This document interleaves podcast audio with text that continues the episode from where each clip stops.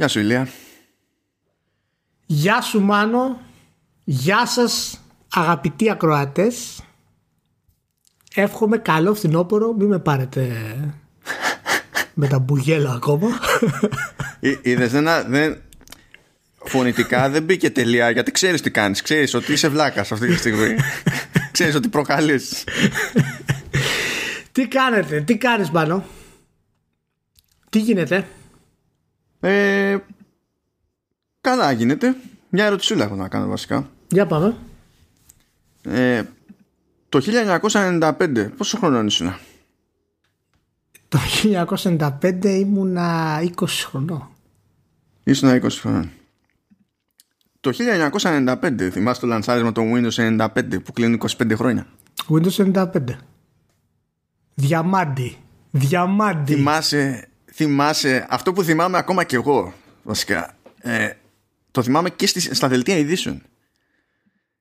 Θυμάσαι εκείνες τις εποχές που ο λαός σχημάτιζε ουρά για να αγοράσει λειτουργικό σύστημα; Πράγμα που συνέβη αυτό με τα Windows 95 στα σοβαρά, ακόμα και στην Ελλάδα. Ουρά για λειτουργικό σύστημα. Τώρα, άμα το πεις σε άνθρωπο αυτό, θα σου... είσαι κατευθείαν από άλλο πλανήτη, έτσι.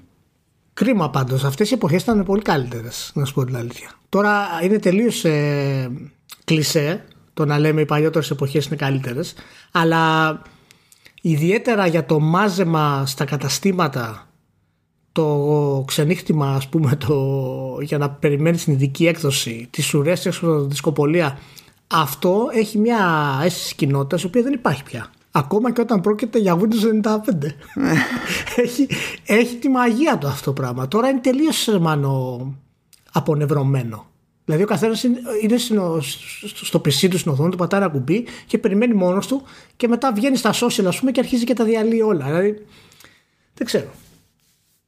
Νομίζω ότι εντάξει, δηλαδή δεν είναι και τόσο μακρινό σαν, σαν ανάμνηση το φαινόμενο γενικά γιατί γινόταν ακόμα μέχρι μια χρονιά, ένα κάποιο σημείο γινόταν λίγο τζέρτζελο με τα expansion του Warcraft ας πούμε ναι, αλλά και αυτά πάνε στη δεκαετία στην ουσία για να γίνει αυτό. Ναι, ναι. Έτσι, λίγο για να πεις ότι ξέρεις έχει κάποιο νόημα. Αλλά ναι, ξέρεις, δεν έχει εξαφανιστεί από το 95 αυτή η αίσθηση της της ουράς, ας πούμε, και της ε, κοινότητας. Εγώ θυμάμαι παραδείγματος χάρη όταν έχει κυκλοφορήσει ε, το, το Key Day των Radiohead, το οποίο ήταν το 2000 και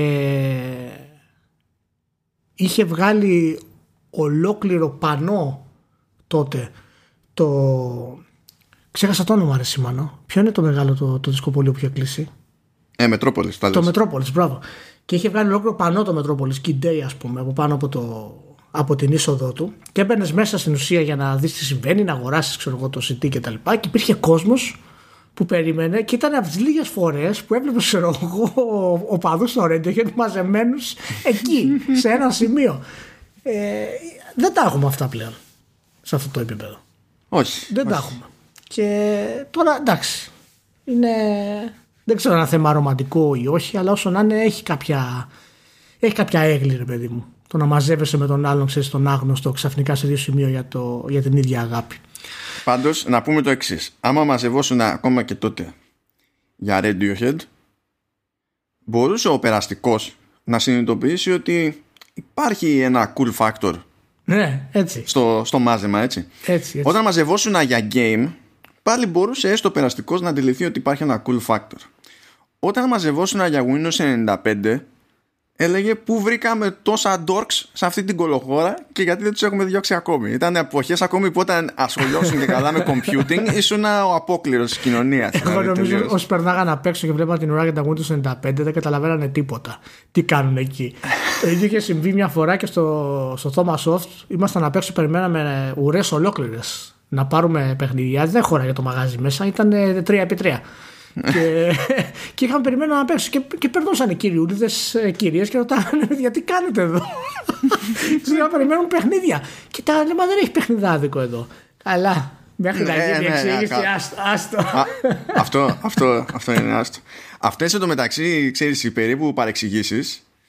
Ε, ήταν τέτοιο, ήταν ωραίο ψωμοτήρι παλαιότερα. Θυμάμαι τώρα και σε, τώρα αυτό υπάρχει, σε αυτό που περιγράψει υπάρχει μια κάποια αθότητα έτσι, του αλλού. Δεν του πέρασε καν από το μυαλό ότι μιλάμε για video games, ας πούμε. Όχι, όχι, ναι. άλλο πράγμα με το παιχνίδι. Ναι, ναι, όχι, δεν, δεν το ξέρανε. Δεν είναι ότι ξέρεις, ε, υπήρχε άγνοια. Πού να το ξέρει ο άλλος στα, στα 90s, ας πούμε, ότι εσύ περιμένεις να παίξει πάρεις παιχνίδια. Δεν, δεν το ξέρει αυτό τι είναι. Ένα, ένα φεγγάρι είχα σκάσει τράπεζα για κάτι δουλειές τέλος πάντων και την είχε δει ρε παιδί μου ο τράπεζα υπάλληλος ότι θα προσπαθήσει να μου σπρώξει ένα προϊόν. Και αρχίζει και μου κάνει ερωτήσεις. Καλά, τι δουλειά κάνω, τι ιστορίες κτλ. Και λέω, τι δουλειά κάνω. Και προσπαθεί μετά να μου πουλήσει. Βέβαια, εγώ πηγαίνω κόντρα γιατί αυτό που προσπαθεί να μου πουλήσει δεν με ενδιαφέρει. Είναι, είναι, είναι άκυρο. Για την περίπτωσή μου τουλάχιστον. Αλλά επειδή έχει αποφασίσει ότι πρέπει να πιάσει στόχο και ενοχλείται που δεν πιάνει στόχο, αγανακτεί και τι γυρνάει και μου λέει. Λέει, εσείς λέει μπορεί να καθέσετε εκεί πέρα και να παίζετε, αλλά εμείς εδώ πέρα κάνουμε δουλειά. Τιν, τιν. Bullseye. ναι. Λέω, εντάξει. Δηλαδή, δεν θέλω να υπονοήσω λέω, κάτι, έτσι. Δεν θέλω να... Αλλά φαντάζομαι, λέω, ότι υπάρχει προϊστάμενος εδώ πέρα. Έτσι απλά για την ιστορία. Διότι αν προσπαθείς να μου πουλήσεις, λέω, ε, και θεωρείς ότι είναι εργαλείο στη δουλειά σου το να προσβάλλεις την επαγγελματική μου ιδιότητα, προφανώς υπάρχει μια συζήτηση που πρέπει να γίνει. Ναι. Τι κάνετε όσοι μας ακούτε ελπίζω να είστε καλά να έχετε προσέξει να μην είχατε περιπέτειες με τον ιό και να συνεχίσετε να κάνετε υπομονή γιατί τα πράγματα ακόμα δεν έχουν βγει καθαρά. Ελπίζουμε να βελτιωθούν σύντομα και υπάρχουν και τα πρώτα νέα για το, για το εμβόλιο και υπομονή παιδιά, υπομονή. Έχουμε πολλά να πούμε και είμαστε έτοιμοι για την τελική ευθεία για τις νέες κονσόλες μάλλον. Ε. Κάτσε, πριν πάμε στις νέες κονσόλες έμαθα ότι πήρες προσωπικά που κάποιοι δεν ασχολήθηκαν καθόλου με τη Sega. Καταλαβαίνεις ότι για να μην ασχολείται με τη Sega ήταν τεντάδες, δεν ήταν σονάκιδες. Καλά, προφανώ. ε, ναι, θες να ξεκινήσουμε με το πρόσφατο ντοκιμαντέρ του Netflix που είναι και στα πάνω του αυτές τις μέρες; Βλέπω πάρα ναι, πολύ. Για, για πάμε έτσι. Να έχουμε κάτι χαρούμενο, ρε παιδί μου, γιατί ναι. μετά ξέρω εγώ είναι πιο περίεργα. Λοιπόν, βγήκε το High Score, ντοκιμαντέρ στο Netflix. Είναι τώρα δύο εβδομάδες τρέχει, έξι επεισόδια, περίπου της μίας ώρας το καθένα, 45 με 55 λεπτά χοντρικά και κάθισα τα είδα φυσικά σχεδόν μόνο μιας. Και μπορώ να πω ότι είναι ένα ιδιαίτερα καλογυρισμένο ντοκιμαντέρ με πολλή ενέργεια, διάθεση πολύ ωραία προσέγγιση απεικόνηση των γεγονότων και ξέρεις μιλώντας με πολύ παλιούς πρωταγωνιστές και χρησιμοποιώντας pixel art για να δείξει ας πούμε διάφορες καταστάσεις το οποίο δεν έχει ε, εικόνα. Ε, πάρα πολύ ωραία έτσι πραγματάκια. Ε, εντάξει. Αυτά είναι τα πρώτα βασικά που ήθελα να πω. Το πέρασα μία από το ορυχείο. Να το ερευνήσω. Αυτό που μου έκανε εντύπωση εμένα Μάνο ήταν ναι. ότι με το που εμφανίστηκε έτσι υπήρχαν τα δεν θέλω να ονομάσω τώρα δύο από τα μεγαλύτερα ελληνικά site ναι. στην Ελλάδα. Κάνανε φοβερά post με τη μία το καλύτερο documentary που υπάρχει. Δείτε το. Θα μείνετε με το στόμα ανοιχτό καταπληκτικό κτλ. Και με, τότε που τα διάβασα αυτά δεν είχα δει εγώ το documentary και ναι, λέω, σώπα... αυτά τότε εκείνοι είχαν δει το documentary Σώπα ρε λέω Πλάκα από και ήταν εντάξει το ένα και το site είναι και σεβαστό αρκετά Εντάξει και το άλλο είναι σεβαστό, αλλά τέλος πάντων. Ε, και λέω τι γίνεται; Τόσο σούπερ είναι. Και δεν είχα σκοπό να γράψω, το, να γράψω ένα εμβόλυμο ορυχείο για αυτό το πράγμα. Και κάθισα να το δω και λέω τι έγινε, τι, τι συμβαίνει ας πούμε εδώ πέρα; Έγινε ότι άνοιξε generator, text generator, φύγε το, το blurb, το έτοιμο, με τα, όλα τα keywords και έγινε post. Αυτό είναι. Η αλήθεια είναι ότι το ευχαριστήθηκα, ήταν ψαγωγικό και είχε και ωραία στοιχεία. Πες με στα θετικά σου τα, τα πρώτα. Εγώ είμαι πάρα πολύ ε, τυχερός σε αυτή την περίπτωση, γιατί δεν έχω προλάβει καν να το δω. Α, δεν, α, δεν έχεις προλάβει να το δεις. Ωραία, ωραία, εντάξει. Εννοώ, γιατί εντάξει, από τη στιγμή που είχαμε τη φανή ιδέα να ξεκινήσουμε το showrunners, αντιλαμβάνεσαι ότι πλέον είμαι στη φάση όπου πρέπει να δω κάποιες σειρές. ναι, ναι, κατάλαβα. κατάλαβα. Ε, κοίτα να δεις. Ναι, εντάξει, πάντως έτσι για να το, να το φέρω λίγο, υπήρχαν κάποιες επιλογές μέσα από το σωσό του Netflix που πραγματικά με αφήσανε σέκο. Δεν μπορώ να τι καταλάβω δηλαδή ακόμα. Δηλαδή, ξέρω εγώ από. Ε, έλειπε, ξέρω εγώ, ο Ραλφ Πάιρ. Δεν υπήρχε πουθενά αυτός που δημιούργησε τα video games στην ουσία. Ενώ υπήρχε ο Μπούσνερ που είναι της εποχής του. Ε, υπήρχαν δηλαδή κάτι αιμονές μέσα, ήταν σχεδόν δύο επεισόδια. Μιλάγαμε για το διαγωνισμό της Sega και του, του Sonic the Hedgehog, ας πούμε, και τους Space Invaders, παραδείγματος χάρη. Και η Ρεμπέκα Χάινμαν που κέρδισε το διαγωνισμό του 80 ας πούμε τους Space Invaders είναι συνειδήτρια της Interplay δεν το είπαν καν της Interplay δεν το Καλά, μετά που να εξηγήσει την Interplay, θέλεις άλλο ένα επεισόδιο. δεν αναφέρθηκε κανένας καν. Τη χρησιμοποίησαν απλά και μόνο για να πούνε ότι είναι η νίκη στο το διαγωνισμό. Πίσω ναι, της ναι. εντωμεταξύ υπήρχαν κουτιά του Barstale 3 στην κάμερα. που ήταν σχεδιάστρια του Barstale 3 το όνομα του Yuji Naka δεν εμφανίστηκε πουθενά. Ενώ Αφού ήταν, εντάξει, σου λέει δείξαμε το καρσόχυρο. Ένα ολόκληρο επεισόδιο σχεδόν ήταν για το Sonic. Φυσικά η Sega η Ιαπωνίας δεν εμφανίστηκε πουθενά. Όλα ήταν αμερικάνικα. Εντάξει, το καταλαβαίνω αυτό σε έναν βαθμό, εντάξει, αλλά να μην το αναφέρεις καν. Ο Μιγιαμότο ναι, εμφανίστηκε 10 δευτερόλεπτα για τον Donkey Kong και μετά στο τελευταίο πάλι επεισόδιο. Ήτανε. Δεν κατάλαβα τι θέλουν να κάνουν. Είναι φανερό ότι θέλουν να πιάσουν κάποιο παλμό της εποχής Μιλώντας και για τον Αφροαμερικανό που κάνανε και λάθος εκεί το Netflix για το cartridge, ότι εφήβρε το cartridge. Και το αφήσανε να περάσει τον Ντούκο αυτό για να μπουν μάλλον στην ιδέα της ε, να σπρώξουμε ας πούμε αυτή την εποχή τον Αφροαμερικανό ενώ είναι κορυφαίος δημιουργός και πρέπει να engineer είναι στην ουσία και πρέπει να τον ε, δεν έχει λάβει την αναγνώριση που του αξίζει δεν καταλαβαίνω αυτές τις επιλογές. Υπήρχαν επιλογές, υπήρχαν περίπου μισή ώρα για, για το Gay Blade, ένα RPG πολύ πρωτοποριακό για την εποχή του που είχε βγει το 1995 ε, το οποίο ήταν ε, για την κοινότητα των ομοφιλοφίλων και ό,τι περνούσαν τότε για την κρίση του AIDS και τα λοιπά. Πολύ σημαντικό παιχνίδι. Και είχε περάσει μισή ώρα για αυτό το πράγμα και δεν ασχολήθηκαν με εξές παιχνίδια πούμε, τα οποία αλλάξανε το, όλη, όλη τη ροή των video games. Οπότε εν τέλει αυτό που μου έμεινε εμένα ήταν ότι ξεκίνησαν να το κάνουν σαν ιστορία το video game στην πορεία αποφάσισαν ότι ήταν πολύ παλιό και θέλουν να το κάνουν καινούριο.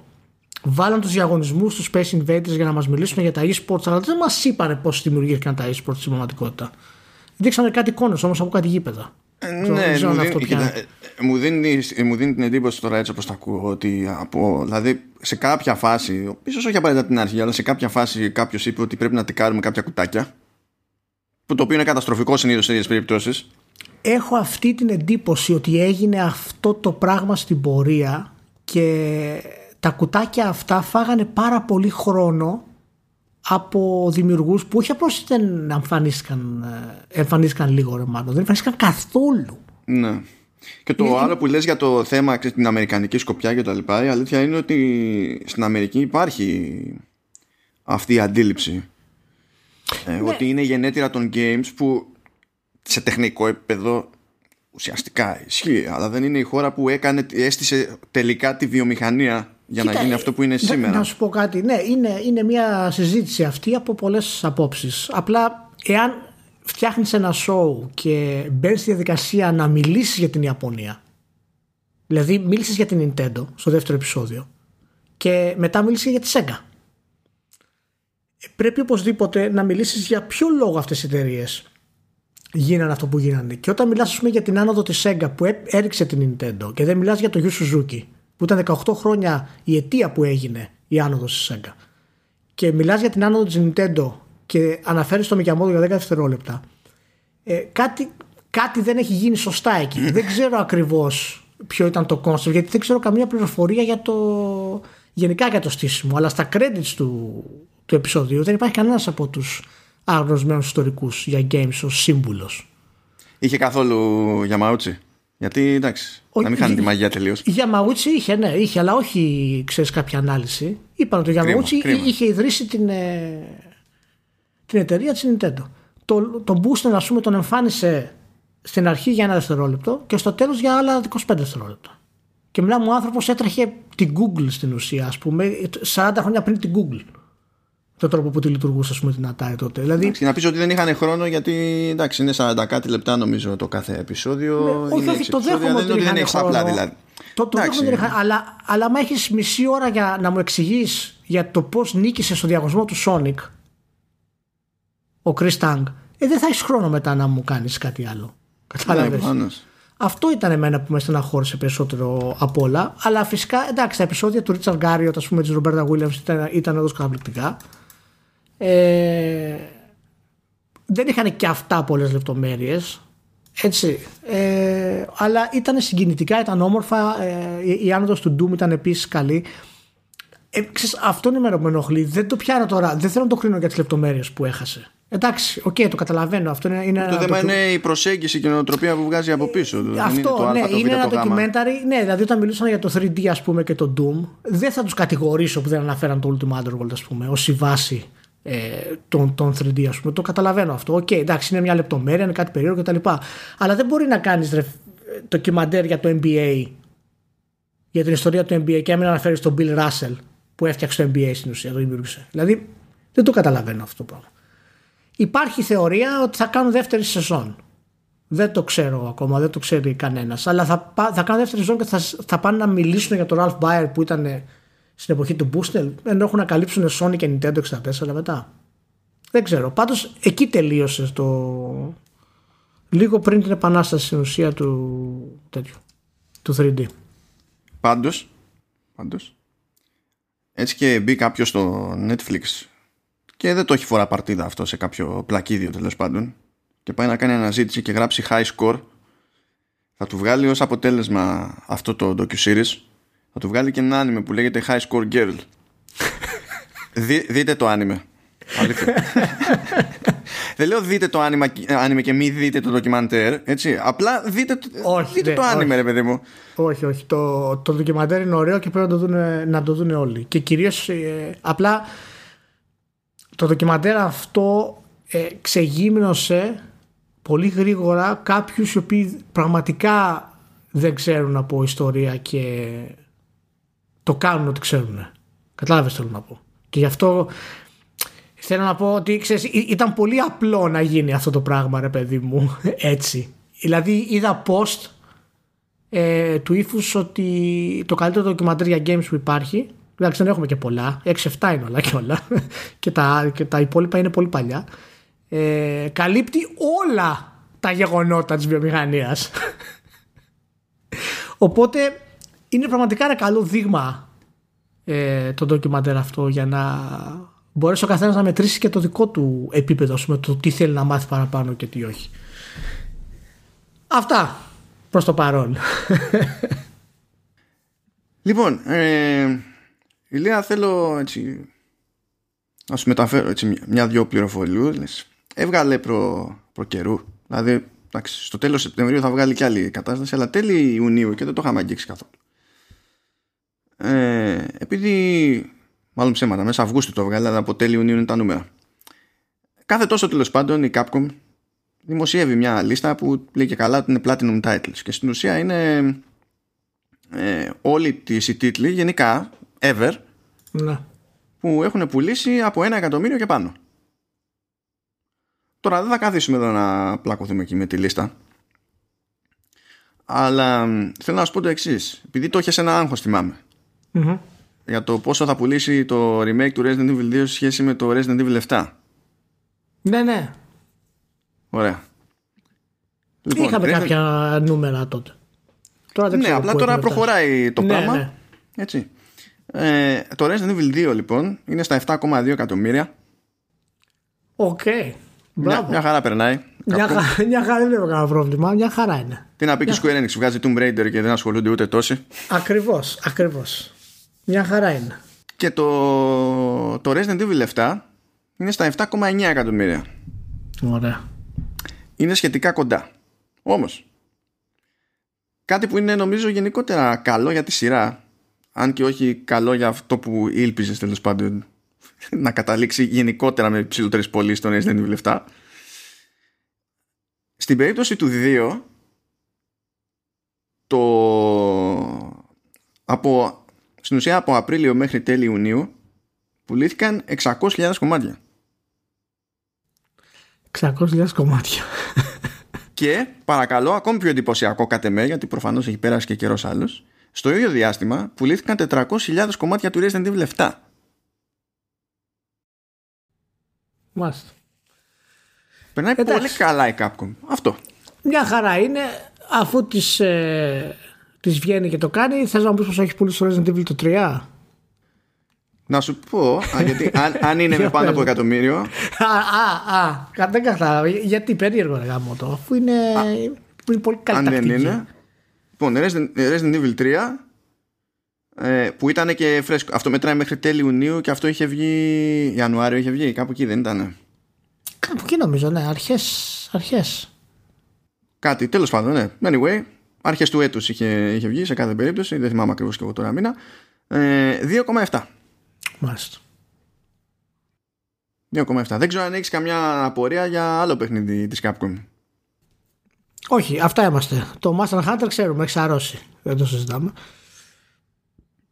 Λέει, Πάντως, το Monster Hunter, ναι, αμέ. Πόσο, πόσο, 15. Μα Το ζήτημα είναι, ξέρεις, δεν είναι απλά λέει Monster Hunter, είναι τα πόσα Monster Hunter είναι σε αυτή τη Καλά, λίστα. προφανώς, αλλά ξέρεις τα βασικά, ας πούμε. Πρέπει να έχει φτάσει Και- 15. Και αυτό, λοιπόν, είναι 16,1 εκατομμύρια. 16,1, μπράβο. Με το τρίμηνο εκείνο το τελευταίο που έχει μετρηθεί στην ουσία να έχει πιάσει 400 χιλιάρικα.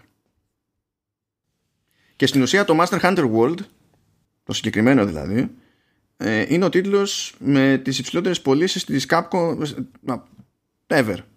Και αμέσως καπάκι από κάτω είναι Resident Evil 7. Κοίτα, να δεις, είναι, ναι, είναι... Πρέπει να πούμε ότι η επιτυχία του, του Master Hunter World τώρα θα δώσει στην Capcom τη δυνατότητα να το ανεβάσει επίπεδο και να μπορέσει να το φτάσει εκεί που θα ήθελε να το φτάσει. Το επόμενο Master Hunter θα έχει πάρα πολλές αλλαγές και καινούρια, ε, και καινούρια πράγματα, αν το θυμάστε. Καλά, και αυτό δεν ήταν μικρή αλλαγή. Και αυτό μεγάλη αλλαγή ήταν ναι, σε σχέση με τα κλασικά. ήτανε- ναι, ήτανε, είχε, είχε άλμα και αυτό. Αλλά πιστεύω ότι τώρα πλέον θα αλλάξει και το, το, και το σχεδιασμό πάρα πολύ σε ορισμένα θέματα η, η Capcom.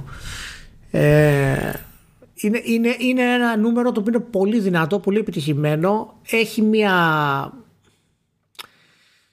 Εντάξει τώρα, ίσως έτρεξε και λίγο πάνω στο κύμα των Souls Games που έχουν ξαναφέρει στο προσκήνιο αυτό το κοινό το οποίο δεν είχε τίτλους τόσο δύσκολους και για να τους ευχαριστηθεί.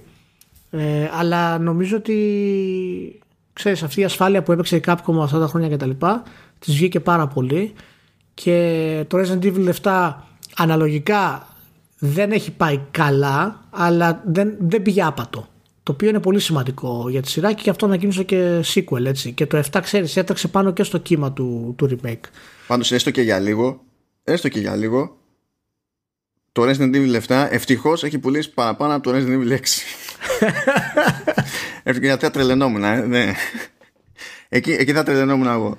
Ναι, ναι, όχι, όχι, όχι. Και ήταν, μα, το έχω ξαναπεί τώρα και το ξαναλέω γιατί είμαι κουραστικό. Εμένα η Capcom, με- επ- επειδή είναι η Capcom και είναι εταιρεία, άρα, εμένα με ενόχλησε γιατί είναι εταιρεία που παίρνει ρίσκα, δεν κολλώνει.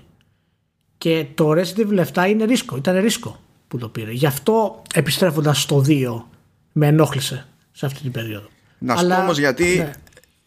αν ήσουν στην Capcom, αργά ή γρήγορα θα έπαιρνες και εσύ παρόμοιες αποφάσεις. Δεν είναι, γιατί δεν για- αποκλείεται. γιατί με, βοηθά, με βοηθάει η λίστα σε αυτό το θέμα, γιατί και εγώ χάζευα κάτι κουφούς τίτλους επίτηδες. Γιατί Ναι. είχα την περιέργεια για να δω πόσο ευδοκιμούν μετά από τόσα χρόνια, ξέρω, αν ευδοκιμούν καθόλου. Το Resident Evil 5 λοιπόν είχε τραβήξει 7,7 εκατομμύρια στη, στην εποχή που βγήκε έτσι. Ε, όταν βγήκε η έκδοσή του για PS4 και Xbox One πλάκα στην πλάκα τράβηξε 1,8 εκατομμύρια. Δηλαδή άλλοι πασχίζουν ξέρω εγώ να φτάσουν άλλα νούμερα και αυτοί έχουν μια έτοιμη δουλειά και σου λέει εντάξει στην τελική μπορεί να βγάλω, να βγάλω 2 εκατομμυριάκια. Κοίτα, σκέψου ότι η Capcom έχει κόψει στην ουσία το marketing εδώ και 10 χρόνια έτσι. Δηλαδή έχεις να δεις καμπάνια απίστευτη της Capcom ε, παρά μόνο τώρα. Στο 7 ας πούμε και στο Resident Evil το 2. Και αυτά δεν ήταν καμπάνιες, κλασικές Capcom καμπάνιες, ας πούμε. Δηλαδή, αν θυμάσαι, ας πούμε, την εποχή του Okami, ε, που το είχε προωθήσει με διάφορους έτσι ωραίους τρόπους και δεν τη βγήκε βέβαια. Ε, γιατί η εταιρεία ξέρεις, δεν, δεν, δεν είναι σε θέση να κάνει αυτά που πρέπει να κάνει. Γι' αυτό χαίρομαι πολύ για το, για το Master Hunter αυτή τη στιγμή που θα της δώσει. Και το καινούργιο Resident Evil που θα έρθει το ε, Village το Village φαίνεται ότι πάλι έχει μια, μια ιδιαιτερότητα. Δεν θα είναι δηλαδή επιστροφή στα, στα κλασικά Resident ενώ σε, σε θέματα μηχανισμών και σχεδιασμού. Ναι. Είχαμε σταθεί σε άλλο επεισόδιο σε μια σχετική φημολογία που έλεγε ότι αυτό το που είναι να γίνει Village δεν είχε ξεκινήσει ως main entry και ότι τους έκανε ναι, αρκετά ναι. κλικ στη ναι. διαδρομή ώστε να το μετατρέψουν σε main entry. Ναι, ναι, βρήκανε, βρήκανε κάτι στο, στο Village και γι' αυτό μάλιστα και το trailer και ό,τι έχουμε δει μέχρι τώρα ε, είναι αρκετά γαργαλιστικό και δείχνει φυσικά το, εντάξει, το κορυφαίο ας πούμε art direction που έχει η Capcom. Δεν θα σε ταλαιπωρήσω άλλος εδώ πέρα με νούμερακια. Δεν θα μπω στη διαδικασία να σου πω τι έχει γίνει στα, σε διάφορες κυκλοφορίες, στα διάφορα φορμάτια για το Resident Evil 4, γιατί θα πάθουμε άλλα πράγματα. Άστο. Προχωράμε παρακάτω. λοιπόν, έτσι για την ιστορία να πούμε ότι η προσπάθεια να μεταφερθούν διάφορα στον κινηματογράφο και στην τηλεόραση διάφορα IPs από gaming συνεχίζεται. Έτσι όπως κάναμε εμείς καλοκαιράκι προέκυψε ότι θα γίνει μεταφορά του Beyond Good and Evil σε παραγωγή Netflix που υποτίθεται ότι θα είναι ταινία αυτό, όχι σειρά. Ναι. Νομίζω ότι του, αυτό είναι, αυτή είναι η μόνη μας ελπίδα να δούμε σχετικά σύντομα κάτι από Beyond Good and Evil. Έτσι όπως έχει πάει το πράγμα. Προφανώς τώρα δεν ξέρω, δηλαδή δεν θέλω να το κάτσω να το αναλύσω τώρα αυτό το πράγμα. Ας το, πάρουμε, ας το πάρουμε ότι είναι θετικό και ας το πάρουμε ότι είναι, ότι είναι καλό. Τώρα ποιος θα δει Beyond Good and Evil δεν το ξέρει κανένας στο Netflix. Δεν ξέρω. Αλλά τέλος πάντων. Λοιπόν, ας πούμε ότι είναι μια θετική κίνηση όσο να είναι game. Άρα θα το πάρουμε ως θετικό. Ναι, εντάξει. Θα το σκηνοθετήσει, λέει ο σκηνοθέτης του Detective Pikachu και του Goosebumps.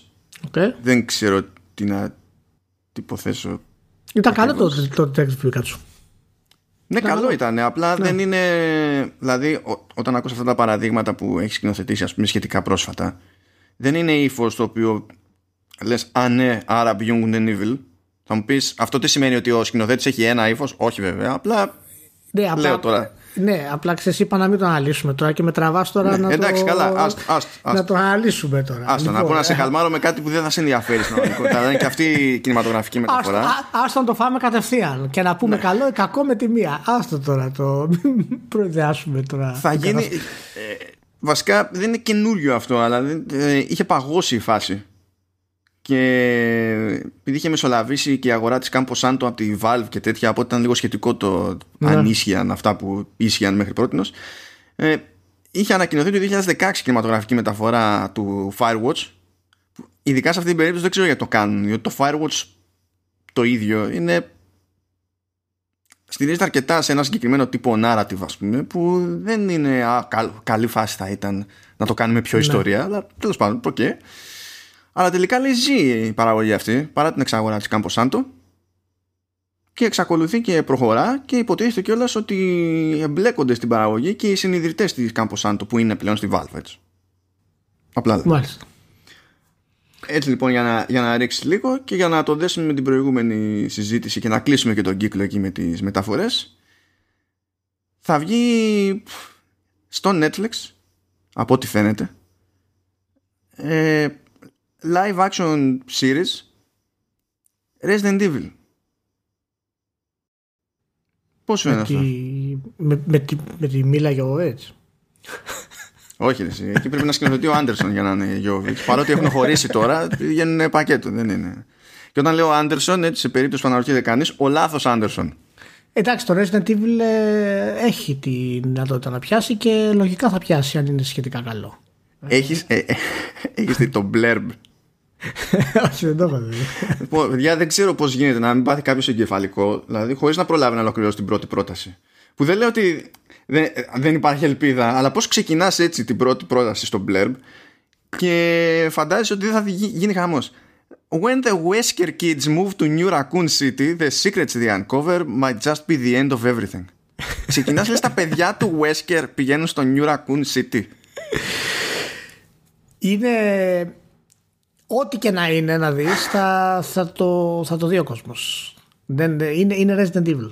Έχει, έχει βαρύτητα, έχει κινηματογραφικό background και το έχει τη μηχανή του Netflix. Εάν είναι στα επίπεδα της σειράς του Witcher θα γίνει μεγαλύτερη επιτυχία από το Witcher λόγω brand.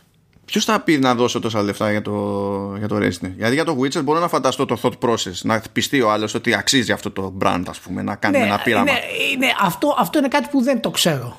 Αλλά από τη στιγμή που πάει στο, στο Netflix, κάποιος τη χρηματοδοτεί τη σειρά αυτή. Κάποιος είπε ότι αξίζει να την κάνουμε live action, να μην την κάνουμε animation. OK. Okay. Πώς θα την κάνουν live action, δεν πρέπει να έχουν κάποια special effects; Τι και δεν είναι φάση είναι εξαφανισμένος ο, ο, ο Wesker. Λέει ότι τα παιδιά αρχίζουν και υποψιάζονται ότι υπάρχουν πράγματα που τους κρύβει ο πατέρας τους. Τι. ωραία, ωραία. Μπράβο, μπράβο πάντως, μπράβο. Ποιοτική ναι. τηλεόραση εμφανίζεται για τα games και στο κινηματογράφο. Μπράβο. Εν τω μεταξύ να πούμε ότι πιο γρήγορα θα βγει η ταινία του Beyond Good and Evil και του Resident Evil παρά το Uncharted. Έτσι θα το συμπληρώσουμε αυτό. Πιο γρήγορα θα βγει η ταινία του Firewatch από την ταινία του Uncharted. Έτσι. Λοιπόν, και η Sony είναι κινηματογραφικό στούντιο. Απλά το πετάω για να μην το αναλύσουμε. Απλά το, το έβαλα στον αέρα έτσι να υπάρχει. Φαντάζεσαι τώρα που υποτίθεται ότι έχουν κάνει μια απόπειρα εκεί για γυρίσματα. Μάλλον τους έφαγε μαρμάγκα μετά σε κάποιο επίπεδο με την ναι. πανδημία, εντάξει, αλλά ναι. φαντάζεσαι να λέει κάποιος εντάξει, ας ας περιμένουμε λίγο αφού πάνε που πάνε πίσω τα σχέδια τώρα λόγω ανώτερα βία. Α περιμένουμε μήπως καταφέρει. Πώ καταφέρει το παλικάρι να δείξει ότι είναι λίγο πιο μεγάλος. Και δεν θα yeah. Ναι. γυρίσει ποτέ η ταινία. Γιατί δεν θα το καταφέρει ποτέ. Τέλος πάντων. Anyway. Τελικά, ναι, τελικά τη γυρίσουμε εμείς την ταινία στο τέλος. Ναι, θα είναι ένα τεχνικό πράγμα εκεί πέρα. ναι, Αλλά τουλάχιστον θα, θα βγει κάτι. Καλά θα είμαστε. Καλά θα είμαστε. λοιπόν, τώρα το. Α κάνουμε ότι σοβαρευόμαστε έστω ότι έχουμε αυτό το capacity. Λοιπόν αποκαλύφθηκε το Call of Duty Black Ops Cold War. Πάρα πολύ πρακτικός τίτλος. Να το λέμε έτσι να ρέει. Ναι. και φυσικά αποκαλύφθηκε όπως αποκαλύφθηκε ναι θα βγει παντού εκτός από το Switch ναι ξέρω εγώ και μπράβο Νοέμβριο. Κλασικά τα προβλεπέ. Είναι, είναι κατά μία έννοια το, το FIFA των shooter με τη λογική ότι είναι πιο συχνό φαινόμενο το Call of Duty να έχει και ναι κάτι αξιόλογο να πει ρε παιδί μου σε σχέση με το FIFA. Αλλά anyway. Ναι, ναι, ναι. Και συνέβη λοιπόν το εξής. Βγαίνει το τρέιλερ φυσικά. Και το τρέιλερ, επειδή αναφέρεται προφανώς στην ψυχροπολεμική περίοδο, έχει ένα δευτερόλεπτο μέσα, μάλλον για να είμαι τυπικά σωστός, είχε ένα δευτερόλεπτο μέσα, με πλάνα από τη διαμαρτυρία στην πλατεία Tiananmen. Ναι και δεν το εκτίμησε πάρα πολύ αυτό η Κίνα. Οπότε η Activision έκανε το εξής ωραίο. Κατέβασε το βίντεο που έχει στο κανάλι του Call of Duty, στο οποίο έχει πρόσβαση όλος ο πλανήτης. Έτσι. Και το αντικατέστησε με μία άλλη έκδοση που κόβει αυτό το δευτερόλεπτο. Οπότε απλά για να, έτσι, να το κάνω πιο λιανά, επειδή χρειάστηκε, άσχετα με το τι θεωρεί κάποιος σωστό ή λάθος, έτσι, επειδή χρειάστηκε να συμμορφωθεί με ένα πολύ συγκεκριμένο νομικό πλαίσιο, τέλος πάντων, μια πολύ συγκεκριμένη χώρας, άλλαξε το περιεχόμενο για όλον τον υπόλοιπο πλανήτη. Το βίντεο λέγεται Perseus Briefing Cinematic. Είναι το επίσημο τρέλο του Call of Duty. Black Ops Cold War, το οποίο κυκλοφορεί 13 Νοέμβρη. Ε, δεν ξέρω αν περίμενες κάτι διαφορετικό. Δεν ξέρω καν ε, πώς να το πλησιάσω αυτό το, αυτό το πράγμα. Να σου πω την αλήθεια. Ε, εγώ ενοχλήθηκα πολύ περισσότερο, όχι πολύ περισσότερο, αντίστοιχα θα έλεγα, ε, και με το περιεχόμενο του, του τρέιλερ και είναι άλλη μια προσπάθεια της Activision για μένα να σοκάρει γενικότερα. Και... Αρκεί να μην σοκάρει την Κίνα. Ναι, το θέμα είναι ότι δεν έχει καμία άλλη επιλογή αυτή τη στιγμή. Δεν υπάρχει άλλη επιλογή από το να το κάνει αυτό εφόσον η Κίνα έχει αυτές τις νομοθεσίες, αυτούς τους κανόνες αν δεν θέλεις να την απογοητεύσεις και να χάσεις την εμπορική της δύναμη θα κάνεις αυτό που τέλος πάντων σου ζητάνε. Και, φυσικά, ετε, όχι, εταιρείες έχει, έχει επιλογή. Εταιρείες σαν την Activision δεν μπορεί να κάνουν κάτι διαφορετικό. Όχι, έχει επιλογή. Έχει Εγώ καταλαβαίνω ότι δεν θέλει να κόψει την αγορά της Κίνας, έτσι. Με αυτός δεδομένο, έχει επιλογή. Ω, δεν έχει επιλογή. Μια χαρά έχει επιλογή. Ναι, δεν νομίζω. Διότι μπορεί πάρα πολύ απλά να έχει ένα, ένα κανάλι για, τη, για το Call of Duty για την Κίνα όπως έχει διάφορα κανάλια στο, στο YouTube για άλλα πράγματα.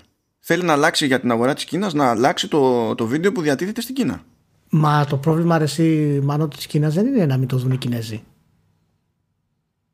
Είναι να μην το δουν ο, ο υπόλοιπος κόσμος. Η Κίνα, η Κίνα κατά πάσα πιθανότητα, τώρα θεωρητικό λόγο, τους είπε ότι παιδιά ή το βγάζετε ή δεν μπαίνετε καθόλου μέσα. Δεν υπήρχε δηλαδή διπλωματική θέση να τους πούνε παιδιά βάλτε αυτό το βίντεο και κρατήστε το εσείς για τη Δύση όπως θέλετε και εμάς να το βγάλετε. Δεν υπήρχε για διπλωματική κουβέντα για μένα. Τους είπε ή θα το βγάλετε από όλο τον κόσμο ή τέλος.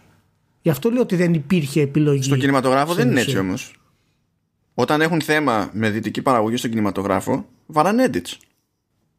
Ναι, και δεν έχουν πρόβλημα μετά. Σου λέει εφόσον έκανες τα edits για εμάς και θα προβληθεί έτσι στη χώρα, εντάξει, περνάς. Ναι, δεν σου λέει γιατί δεν έχεις κάνει edit και για όλους τους άλλους. Ναι, για, για κάθε χώρα ξεχωριστά μπορείς να το κάνεις αυτό το πράγμα. Αλλά αυτό το πράγμα δεν στοχεύει μόνο στην Κίνα, στοχεύει παντού. Και προφανώς οι Κινέζοι στο συγκεκριμένο, ε, για τους δικούς τους λόγους, δεν θέλησαν αυτό το πράγμα να φανεί πουθενά δεν μπορώ να πιστέψω καν ότι υπήρχε θέμα κουβέντας. Δηλαδή, εγώ πιστεύω ότι τους πήραν τηλέφωνο, τους είπαν παιδιά το και το, βγάλτε το. Και βγήκε. Αυτό. Αλλιώς δεν μπαίνετε μέσα δηλαδή. Δεν υπήρχε. Θεωρώ ότι ήταν εγκλωβισμένοι, ήταν εκβιασμός κανονικός ρε παιδί μου, πώς να σου το πω.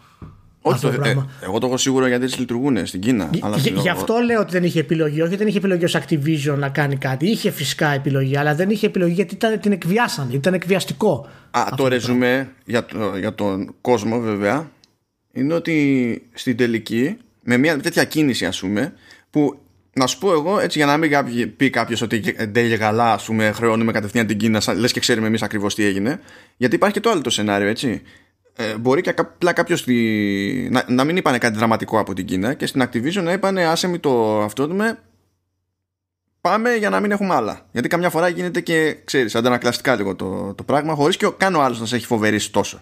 Λειτουργεί έτσι λίγο η λογοκρισία πολλές φορές στο μυαλό του άλλου.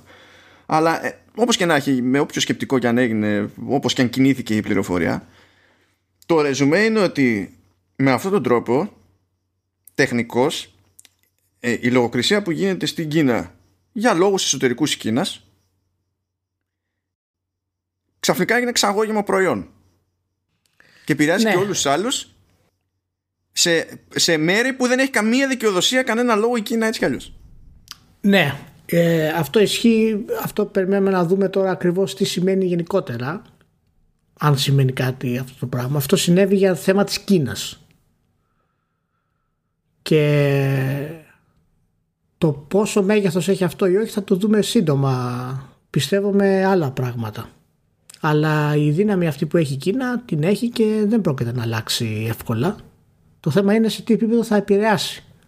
Αυτό το, το θέμα είναι η βιομηχανία βιομηχανία αν απασχολείται καθόλου με το αν έχει νόημα να καταλήξει με μια σχετικά ενιαία στάση που εγώ δέχομαι ότι αυτή η στάση δεν χρειάζεται να είναι επαναστατική για να γουστάρω εγώ ας πούμε αλλά μια στάση που να λες ότι εντάξει θα κάνουμε αυτό που είναι να κάνουμε για να μην φάμε άκυρο και κλωτσιά από την αγορά γιατί χρειαζόμαστε να πουλήσουμε στην αγορά ξέρω εγώ αλλά τουλάχιστον να μην δημιουργούμε εντάσεις και άλλα ανοίγματα σε όλους τους υπολείπους να το ζυγίσουμε λίγο το θέμα αλλά να πούμε ότι κατά κανόνα θα κινούμαστε έτσι για να μην κάνει τελείως το καθένας ό,τι να είναι. Κοίτα, πρέπει να δούμε. Καταλαβαίνω τι λες, αλλά πρέπει να δούμε τι μέγεθος έχει αυτό. Δηλαδή, εγώ πιστεύω ότι δεν θα ασχοληθεί κανένα στην ουσία με το ότι αφαιρέθηκε αυτό το δευτερόλεπτο από το αμερικανικό βίντεο. Δηλαδή, σε θέμα αρχής είναι κάτι το οποίο θα μας ενοχλήσει και έχει νόημα συζήτηση αυτή τη στιγμή για κάτι τέτοιο. Το θέμα είναι κατά πόσο αυτό θα εξελιχθεί και αν θα εξελιχθεί αυτό το πράγμα. Και αυτό που λες ότι δεν υπάρχει μια συγκεκριμένη θέση της βιομηχανίας που δεν πρόκειται να υπάρξει, γιατί η ελεύθερη αγορά ο καθένας κάνει ό,τι θέλει για αυτό το πράγμα και δεν υπάρχει περίπτωση εταιρεία να μην ε, πάει να εκμεταλλευτεί τα εκατομμύρια εκατομμυρίων πωλήσεων που θα έχει η Κίνα για να σου δώσει σε ένα κάποια ηθική επανάσταση ή κοινωνική επανάσταση ή σε μένα. Δεν υπάρχουν αυτά και ούτε πρόκειται να γίνουν ποτέ αυτά.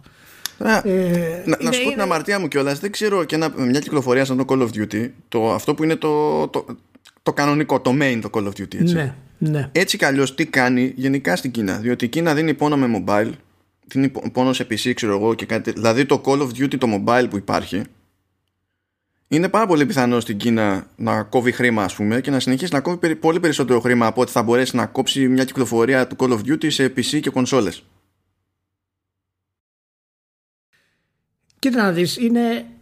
Εμένα γενικά έχει αρχίσει και με ενοχλεί η κατάσταση με το Call of Duty και την Activision αυτό το πράγμα. Με, ε, ε, έχει αρχίσει και με ενοχλεί η αδιαφορία των, των gamers σε κάποιο βαθμό τέλος πάντων για το πώς ε, στέκονται απέναντι σε αυτό το παιχνίδι. Έχουμε φτάσει στο σημείο να έχει κάνει αυτά που έχει κάνει για να σοκάρει. Θυμόμαστε τις, την αποστολή στην δολοφονία, ας πούμε, στο αεροδρόμιο και όλα τα συνάφη και το τι συμβαίνει. Έτσι. Αλλά έχουμε φτάσει σε ένα σημείο αυτή τη στιγμή το Call of Duty Black Ops να έχει μέσα το Reagan. Εκεί γέλασα λίγο, αλήθεια είναι. Γιατί γέλασα γιατί είναι σκηνοθετημένο και το, και το βίντεο, ώστε αυτό να αντιμετωπίζεται ως φοβερή στιγμή, ξέρω εγώ. Ναι, να αποτελείται από τελείως αρχετυπικά αμερικανικά μοντέλα χαρακτήρων μέσα, όλοι τετραγωνισμένοι, τέλειοι, ε, δυναμικοί άντρες που παίρνουν αποφάσεις σκοτεινές στα τραπέζια και τα λοιπά και φτάνει στο βίντεο στην ουσία ο ίδιος ο Ρέγκαν να δίνει εντολή στον παίχτη έτσι, να κάνει ενέργειες οι οποίες είναι εγκλήματα πολέμου με δικαιολογία να σώσουν τον ελεύθερο κόσμο. Λοιπόν, έχουμε φτάσει στο σημείο το οποίο τέτοια θέματα Μας περνάνε τελείως αδιάφορα στην καθημερινότητά μας όταν ένα παιχνίδι τα προβάλλει τόσο ε, αδόκιμα μπροστά μας. Είναι, είναι τρομερό αυτό το πράγμα. Λέει μέσα ότι ό,τι αποστολή κάνουμε λέει είναι παράνομη. Και πολλοί αθώοι λέει θα πεθάνουν ε, λέει καθώς θα προσπαθήσουμε να σταματήσουμε λέει το, τον Πέρσεος. Αν αυτό δεν είναι προπαγάνδα τι είναι; Εγώ δεν συμμερίζομαι αυτό το επίπεδο αγανάκτησης, να το ξέρεις. Εμένα με ενοχλεί πάρα πολύ αυτό το πράγμα. Να, να, το, να, το, να το εξηγήσω λίγο πώς το εννοώ. Το ότι δεν το συμμερίζομαι ακριβώς σε αυτό το επίπεδο. Ε, δεν, δεν, δεν μπορώ να δεχτώ ότι τώρα ξαφνικά θα συνειδητοποιήσουμε πόσο προπαγάνδα είναι το Call of Duty και όλη αυτή η κατηγορία παραγωγών ας πούμε για να πούμε ότι πώς τολμάνε και κάνουν τέτοια προπαγάνδα ε, ε, ο τρόπος τον οποίο την κάνουν εμένα φτάνει στα όρια της, της, της κομμωδίας και τα ξεπερνάει. Δηλαδή εκεί που πετάει τις ατάκες ότι εμείς θα πρέπει να. Μα δεν είναι κομμωδία. Αυτό, αυτό είναι το... κομμωδία για σένα, Μάνο. Δεν είναι κομμωδία για εκατομμύρια που το πιστεύουν. Ναι, χειρο... ναι μα... Α, αυτό, είναι, αυτό είναι το πρόβλημα. Αυτή η προπαγάνδα όμω, αυτή η προπαγάνδα δεν είναι καινούριο πράγμα στη... στο Call of Duty δεν είναι καινούριο πράγμα στο κινηματογράφο, δεν είναι καινούριο πράγμα πουθενά. Γιατί αν πιάσουμε αυτό το level του σκεπτικού, ας πούμε, και το μεταφέρουμε το, στο τι σημαίνει για το MCU, ξέρω εγώ, μπορούμε άνετα να πούμε πολύ παρόμοια πράγματα.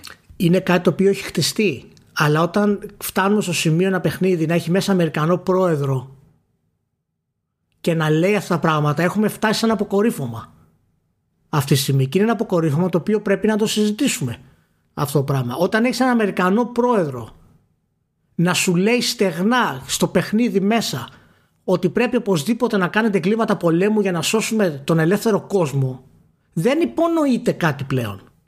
Δεν κρύβεται κάτι πλέον. Δεν είναι απλή ε, προπαγάνδα με την, ε, με την ε, ξεσαθώα έννοια ότι θα σου περάσω και το νόημα του καλού Αμερικανού. Εδώ είναι, είναι, είναι πρωτοφανές αυτό το πράγμα για μένα. Gentlemen, λέει, you've been given a great task, protecting our very way of life from a great evil. There is no higher duty, there is no higher honor, and while few people will know of your struggles, rest assured the entire free world will benefit. I know you won't fail us. το οποίο είναι ένα αποκορύφωμα μια σειρά από ε, προπαγάνδα. Όχι, έλαγα όταν τα ακούω αυτό, έτσι. Που, που υπάρχουν, ναι, προφανώ. Που υπάρχουν, αλλά εγώ δεν έχω ξαναδεί παιχνίδι σε αυτό το επίπεδο να φτάνει τόσο στεγνά να σου λέει αυτό το πράγμα. Πρόκειται για μια καθαρά αμερικανική κινηματογραφική ταινία η οποία είναι καθαρά απευθύνεται σε όσους είναι τελείως εγκλωβισμένοι σε αυτό το, το αμερικανικό όνειρο, ό,τι και αν σημαίνει αυτό, αυτό πλέον και πλέον τίθεται στους gamers. Και πραγματικά δεν ξέρω αν είδες πουθενά εσύ πολλά site και τέτοια, αλλά τι να σου πω, εμένα μου κάνει μεγάλη εντύπωση αυτό το πράγμα. Που είναι μπροστά στη μούρη να το λέει αυτό. Δηλαδή αυτό, αυτό δηλαδή τι είναι τώρα, είναι, είναι cool να το κάνει Activision αυτό; Τι είναι αυτό; Δεν, δεν είναι cool. Αλλά ε, ε, δεν το θεωρώ και τόσο έκπληξη. Το θεωρώ ότι ήταν ε, θέμα χρόνου. Να στο, να στο πω κάπως έτσι. Είναι θέμα χρόνου για μένα. Όλη η σειρά είναι, είναι στημένη ώστε να εξοραίζει. Ναι, δεν πρέπει, δεν πρέπει οι gamers να αντιδράσουν κάπως αυτό λοιπόν. Να αντιδράσουν. Γιατί αντιδρούσε ο κόσμος τόσα χρόνια, τόσες δεκαετίες στην ακριβώς ίδια προπαγάνδα σε άλλα μέσα; Μα υπάρχουν εσύ τέτοιο ε, αντιδράσεις πάντα υπήρχαν ε. αλλιώς δεν θα είχαμε αυτή την κόντρα μεταξύ ξέρεις του τι ισχύει στην Αμερική και τι όχι θα το είχαμε πιστέψει όλοι Πού ήταν οι αντιδράσεις Αλλά... αυτές, καθώ με μεγάλωνα και βλέπαμε Τσακ Νόρι και γελάγαμε όλοι μαζί, ενώ ξέραμε τι, τι, τι εννοεί ο ποιητής. Οι αντιδράσεις είναι, είναι ότι κατέληξαν και ξέρουμε τι, τι σημαίνουν αυτά τα πράγματα. Αν δεν υπήρχαν αντιδράσεις, δεν θα καταλαβαίναμε ότι είναι προπαγάνδα αυτά τα πράγματα. Το θέμα είναι ότι οι gamers που θα παίξουν και θα πάνε να αγοράσουν το Call of Duty κανονικά θα υπάρχει κάποιος να πάρει κάποια θέση σε αυτό το πράγμα πλέον; Δηλαδή είναι εξεχυλίσει το ποτήρι για αυτούς ή ποτέ δεν είχε αναγεμισμένο με οτιδήποτε μέσα; Είναι δικό μας το σφάλμα αυτό. Τι να σου πω, ε, εμένα ε, δεν ξέρω, δηλαδή να φτάσω στο σημείο της ξεκάρφωτα έτσι άνετα να λέμε τέτοια πράγματα στο, σε τρέιλερ ας πούμε και να μην ασχολείται κανένας ε, είναι για μένα περίεργο, πολύ περίεργο. Τέλος πάντων. Εντάξει, μπορεί να υπερβάλλω. Τι να σου πω, απλά δεν, δεν μπορώ να εκπλαγώ σε αυτή την περίπτωση. Αδυνατό. Αδυνατό. Δηλαδή μου φαινόταν αστείο καθώς το έβλεπα, γιατί μου φαινόταν γελίο το ότι μπήκαν στη διαδικασία για εξυπνάδα να φτιάξουν 3D model ξέρω, του Reagan ε, που μπήκε προφανώς για να πιάσει τον, τον Αμερικανό καταναλωτή ότι κάτι είδαμε τώρα μας δείξανε τον πρόεδρα του κάποτε δεν έχει σημασία το ναι, τι ναι, κοιτάξτε να δεις ναι, εσύ, απλά να σου που είναι, είναι τόσο διαφανές το σκεπτικό από πίσω και τόσο ξεκάθαρα εκτός πραγματικότητας. Ναι, αλλά ε, στις Αμερικάνικες ταινίες και στα προηγούμενα παιχνίδια κτλ. πάντα υπήρχε αυτή η ιδέα ότι υπήρχε, ήσουν αναγκασμένος να κάνεις κάποια πράγματα. Εκτός από κάποιες σοκαριστικές στιγμές. Δηλαδή, ήσουν αναγκασμένος από την πίεση των εχθρών να φτάσεις να κάνεις εγκλήματα. Όταν έχεις yeah, Αμερικάνικο και, πρόεδρο. Και αυτό είναι παραμύθι. Και αυτό είναι παραμύθι. Ναι, προφανώς, αλλά δεν έχει σημασία αν είναι παραμύθι για σένα για μένα. Σημασία έχει για, το, για, για άλλους τι είναι. Και σε αυτό το βίντεο όμως που βγήκε, στην ουσία το σκεπτικό ίδιο είναι. Του στείλω ότι πρέπει να τα κάνουμε αυτά γιατί πρέπει να προστατεύσουμε τον κόσμο και δεν γίνεται αλλιώς. Αυτό σου ναι, απλά τώρα δεν έχει να το, να το συζητήσουμε. Δεν είσαι ένας ε, απλά που υπακούει εντολές από τον ανώτερό σου και κάτι σου φαίνεται ύποπτο. Τώρα σε, σε βάλανε μέσα στο τραπέζι την ώρα που γίνεται αυτό το πράγμα. Είσαι μέρος αυτής της διαδικασίας, εσύ ως παίκτης, και σε διατάζει ο ίδιος ο πρόεδρος. Δεν υπάρχει κανένα, ξέρεις, ο πρόεδρος ποτέ δεν θα παραδεχθεί ότι έχει πει κάτι τέτοιο πραγματικότητα. Πρώτα απ' όλα, ο πρόεδρος δεν θα βρεθεί ποτέ σε τέτοιο meeting και αν βρεθεί σε τέτοιο meeting δεν πρόκειται να πει τις ιδέε. Ιδέε όχι για το τι σημαίνει, επειδή ακόμα και το λογίδριο που βγάζει εκεί πέρα είναι PR copy, δηλαδή δεν πρόκειται να ασχοληθεί ε, καθόλου κανένας. Και τώρα ξέρεις, δεν υπάρχει κάποιο αυτό το πράγμα. Έχουν βγάλει τον ίδιο τον πρόεδρο να λέει να πάτε να το κάνετε αυτό. Και ναι, OK, okay, θα πάω να το κάνετε, θα έχει κανένα πρόβλημα. Τέλος πάντων, εγώ το, το θεώρησα τουλάχιστον αντιαισθητικό αυτή την εποχή από την Activision να το κάνει αυτό το πράγμα ε, και τέλος πάντων λοιπόν πάμε παρακάτω γιατί Αντι, αντιαστητικό συμφωνώ έτσι δεν είναι δεν, δεν τελειώνει αυτό δεν έχω, δεν έχω θέμα. Δεν ξέρω το μεταξύ σε αυτές τις περιπτώσεις ξέρεις τι, τι ισχύει στην Αμερικανική νομοθεσία. Γιατί εδώ ας πούμε, έστω ότι για κάποιο λόγο το Call of Duty ήταν ελληνική παραγωγή. Έστω ότι και ήθελε κάποιος να φτιάξει το 3D model του Ελευθερίου Βενιζέλου και να βγει να πει κάτι random stuff, ξέρω εγώ, ό,τι να είναι. ε, δεν αποκλείεται να έχει κάποια ειδική προστασία ξέρω εγώ νόμος για το θεσμό τη, του, της πρωθυπουργίας ξέρω εγώ ότι δεν πρέπει ο άλλος να το, να το γελιοποιεί σε μια τέτοια παραγωγή μπορεί να τέλος πάντων Μα δεν το γελιοποιεί εσύ, το εκθιάζει. Δεν το Ναι. γελιοποιεί. Γι' αυτό, ναι καλά για αυτό, αυτούς το, αυτό η, είναι- γελιοποίηση, είναι, η γελιοποίηση είναι πάντα debatable στο, στο νομικό της υπόθεση γι' αυτό το λέω μπορεί να μας έσωσε κάτι τέτοιο είναι, είναι πιο Ναι, ναι, αλλά δεν, για αυτούς αυτό είναι εθνικό επίτευγμα αυτό που κάνουν. Έτσι το βλέπουν. Εγώ δεν μπορώ να το πάρω αλλιώς. Δεν θα, δεν θα το πάρω αλλιώς. Δεν θα το πάρω ότι Activision απλά κάνει ένα marketing κόλπο. Όχι. Δεν το πάρω έτσι. Καθόλου. Θα το πάρω ότι ξέρουν ακριβώς τι κάνουν και θέλουν ακριβώς να περάσουν αυτή την εικόνα. όχι ξέρουν τι κάνουν 100% Μα- είναι Μα είναι εντεταγμένοι μια συγκεκριμένη δηλαδή. γραμμή προπαγάνδας που ακολουθεί την πεπατημένη εδώ και δεκαετίες. Δεν το κάνουν κατά λάθος. Εννοείται. Αλλά να, να, να κάνω εγώ τη, την ερώτησή μου εκεί πέρα. Αγανακτής ως ο αγανακτής με το συγκεκριμένο, το οποίο αντιλαμβάνομαι ότι είναι πιο in your face, έτσι, συγκριτικά. Γιατί να αγανακτήσεις με αυτό έτσι και να μην αγανακτήσεις και με την επιλογή της Κίνας το ίδιο; Είναι διαφορετικά θέματα αυτά. Μάλλον. Είναι διαφορετικά θέματα ε, γιατί. Ε, Τίθεται αυ- ηθικό ζήτημα και στις δύο περιπτώσεις όμως. Όχι γούστου, όσο ηθικό ζήτημα. Το θέμα της Κίνας δεν είναι στον υποέλεγχο δικό μου και δικό σου. Εδώ, Ούτε της εδώ Αμερικής είναι, υπό δικό μας έλεγχο, η αλήθεια είναι. Ναι, όχι, ναι, αλλά είμαστε στη Δύση σε αυτό το πράγμα. Δηλαδή αυτό που κάνει το Call of Duty έχει στόχο και εμάς. Την Κίνα μπορεί απλά εμείς, ξέρω εγώ, εγώ, εσύ, ξέρω εγώ, απλά πα- πα- πατάμε ένα κουμπάκι και δεν ασχολούμαστε μαζί της. Και τελειώνει η κατάσταση. Αυτό δεν μπορεί να μην ασχοληθείς. Είναι μέσα στον πολιτισμό σου δηλαδή. Γι' αυτό έτσι μου έκανε περισσότερη εντύπωση. Φυσικά δεν είναι θέμα τώρα ποιο είναι μεγαλύτερο, ποιο είναι μικρότερο. Όχι, δεν είναι ζήτημα μεγέθους, απλά Ε, είναι, για το τι ότι, σημαίνει. ναι, είναι, είναι θέμα ότι ξέρεις, η Κίνα έχει αυτή τη, τη δυνατότητα να το κάνει αυτή τη στιγμή και φυσικά και θα το κάνει. Και δεν ενδιαφέρεται για τίποτα. Και είναι και ο σκοπός της αυτός ο συγκεκριμένος. Έτσι, για να το κάνει. Τώρα, γιατί, γιατί θέλει να το κάνει αυτό και για το τι κίνδυνο περιέχει αυτό το πράγμα, είναι κάτι το οποίο δεν είναι για το podcast αυτό σίγουρα. Ε,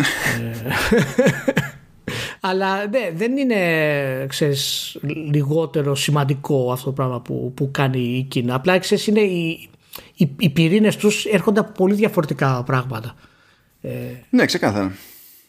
Ξεκάθαρα. Ωραία. Anyway, λοιπόν, εντάξει, πάμε παρακάτω. Δεν περίμενα, δεν περίμενα έτσι τόσο, τόσο τζέρτζελο στη, στην προκειμένη. Ναι, όχι, όχι. Ναι, έφτασα, ξε- με ξεχύλωσε το, το Call of Duty αυτό. Ίσως είναι αυτή που εξακολουθείς να έχεις ελπίδα για την ανθρωπότητα. Δεν ξέρω. Και να σε σε αυτά τα πράγματα. Είναι just a thought. Ηλία, just a thought. Ξέρω εγώ, μπορείς, έχεις περιθώριο να αναθεωρήσεις.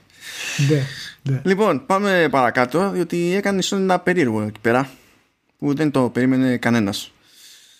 Ε, είπε να ξεκινήσει μια δική της διαδικασία για τις προπαραγγελίες του PlayStation 5. Δεν έχει σημασία που δεν ξέρουμε πόσο κάνει.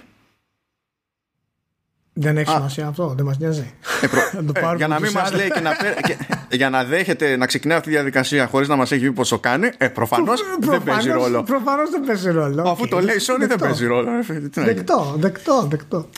Λοιπόν, λέει, Δεκτό. αυτό ισχύει βέβαια για την Αμερική και είναι άγνωστο για το αν θα δοκιμαστεί και αλλού. Λέει λοιπόν ότι έχει μια σελίδα δική της όπου μπορεί ο καταναλωτής να εκδηλώσει ενδιαφέρον. Και για να εκδηλώσει ενδιαφέρον πηγαίνει και δηλώνει, να κάνει login στη σελίδα αυτή με το PSN ID. Δεν κάνει κάτι άλλο. Μόνο αυτό. Παπ. Του δίνεις δηλαδή το PSN ID. Και υποτίθεται ότι θα υπάρχει κάποιο κριτήριο άγνωστο από πίσω και αυτοί που θα επιλεγούν για να προπαραγγείλουν όταν έρθει η ώρα που στην τελική όταν έρθει αυτή η ώρα μπορεί να έχει προκύψει και η τιμή γιατί δεν είναι υποχρεωτικό ξέρεις όταν δηλώνεις ενδιαφέρον δεν είναι υποχρεωτικό δε- να δεσμευτείς και για την προπαραγγελία την ίδια απλά με αυτή τη διαδικασία θα σου στείλουν ή θα, δεν θα σου στείλουν invitation ας πούμε ε, και καλά υποτίθεται ότι κάπως αυτό θα ακριθεί το αν θα σου στείλουν ή όχι με βάση τη δραστηριότητά σου στην πλατφόρμα. Και γι' αυτό ζητάνε το PSN ID. Ε, Εκ, εκτός του ότι όλο αυτό σαν διαδικασία έχει ένα ειδικό ενδιαφέρον διότι βάζεις στην άκρη, όχι τελείως απαραίτητα, αλλά βάζεις στην άκρη έστω για πρώτη φορά σε τέτοια διαδικασία από όσο μπορώ να θυμάμαι το λιανεμπόριο, γιατί αυτή, ε, μιλάμε στην ουσία για πώληση απευθείας στον καταναλωτή από τη Sony που μέχρι πρότινος ήταν no, big no-no. Δεν το έκανε κανένας από αυτές τις εταιρείες τέλος πάντων για να μην τα σπάσει, να μην τα τσουγκρίσει ιδιαίτερα με τη, λιανο, με τη λιανική πώληση. OK, okay, ξέρω εγώ. Έχει ένα ενδιαφέρον από μόνο του. Το άλλο είναι ότι ε, για να χρειάζεται τέτοιο κριτήριο ε, εγώ δεν περιμένω να υπάρχουν πολλά κομμάτια στο λανσάρισμα. Ό,τι και αν λεγόταν ε, το προηγούμενο διάστημα ότι έκανε, άλλαξε την παραγγελία της και έχει ζητήσει να κατασκευαστούν περισσότερα κομμάτια και δεν συμμαζεύεται. Okay. Και τελικά, Ηλία, συγγνώμη, ακόμα και η προπαραγγελία hardware θα γίνει metagame. Τι σημαίνει, μπορείς να με εξηγήσεις τι σημαίνει ανάλογα με την δραστηριότητα; Δεν ξέρει κανένας. αυτό είναι φλού αυτή τη στιγμή. Γιατί ανάλογα με την δραστηριότητα, λογικά, αυτοί που έχουν περισσότερη δραστηριότητα είναι αυτοί που δεν έχουν τα χρήματα να αγοράσουν το PlayStation 5. δηλαδή, αν πεις ότι αυτοί παίζουν το Fortnite, ξέρω εγώ, από 17, 18, 19, ξέρω εγώ, έτσι, βάλε και τα 16 χρόνια μέσα, που έχουν την περισσότερη δραστηριότητα π.χ. Δεν έχουν τα χρήματα να αγοράσουν την κονσόλα. Πρέπει να πάνε, θα ζητήσουν τον μπαμπά και θα γίνει όλη η διαδικασία. Ποιοι είναι, τι σημαίνει περισσότερη δραστηριότητα, Ποιος έχει κάνει τα περισσότερα downloads, Ποιος έχει κάνει περισσότερα likes, τι, τι σημαίνει αυτό. Μπορούν να κοιτάζουν, ξέρω εγώ, συμμετοχή, δηλαδή δραστηριότητα σαν ναι. ένταση, ξέρω εγώ, σε ναι. chat, group features κτλ. Να κοιτάζουν τι έχεις παίξει, πόσες ώρες έχεις παίξει γενικά στο PlayStation. Μπορεί να τσεκάρουν τι έχει κάνει με trophies. Και τι κριτήριο είναι αυτό για να δώσεις τον άλλον Δεν ξέρω. αυτό είναι που με στέλνει πάνω απ' όλα. Δηλαδή είναι σαν να μετατρέπεις το δικαίωμα στην, προ, στην προπαραγγελία σε αντικείμενο διαγωνισμού. Μπορεί εγώ να λατρεύω το PlayStation και να είμαι άρρωστος μαζί του και τα τελευταία τρία χρόνια δεν έχω προλάβει να παίξω ρε παιδιά γιατί απέκτησα παιδί. Αλλά κάθε μέρα λιώνω. Διαβάζω νέα, θέλω την κονσόλα, οτιδήποτε. Δεν θα, και θα, θα είμαι ο πρώτος που έχω τα λεφτά και θα κάνω και προπαραγγελία. Αλλά δεν θα έχω προτεραιότητα γιατί δεν έχω καλό, καλή δραστηριότητα στο, στο network. Τι είναι αυτό, καταρχάς γιατί να κάνεις αυτό και να μην εξηγήσεις τις, τι είναι αυτό; Πώς. από. Δεν ξέρω, έχω χάσει τα λόγια μου. Για την, ε, το πρώτο σχόλιο που έχω να κάνω είναι ότι σου, ε, ε, εμέσω σου λέει σε αυτή την περίπτωση ας μην έκανες παιδί, ρε φίλε. Α! Εντάξει, και να σου πω. Ναι. Άρα δεν έχει καμία υποχρέωση να μας εξηγήσει τι σημαίνει αυτό. Απλά randomly. Καλά, κοίτα, το ότι, για να είμαστε δίκαιοι, το ότι δεν εξηγεί τη δεδομένη στιγμή δεν πάει να πει ότι δεν θα εξηγήσει όταν έρθει η ώρα Εντάξει, γιατί. Okay. Ποια Αλλά... είναι αυτή η ώρα, ρε Μάνο, δεν ποια ξέρω είναι αυτή η ώρα με τη Sony πλέον, δηλαδή. Γιατί ούτε την τιμή δεν ξέρουμε και, έχουν ξεκινήσει με παραγγελίες. Ναι, ποια είναι αυτή. Εγώ συμφωνώ μαζί σου. Απλά το ότι δεν το είπε τώρα δεν πάμε να το μάθουμε ποτέ. Δεν, δεν ξέρω.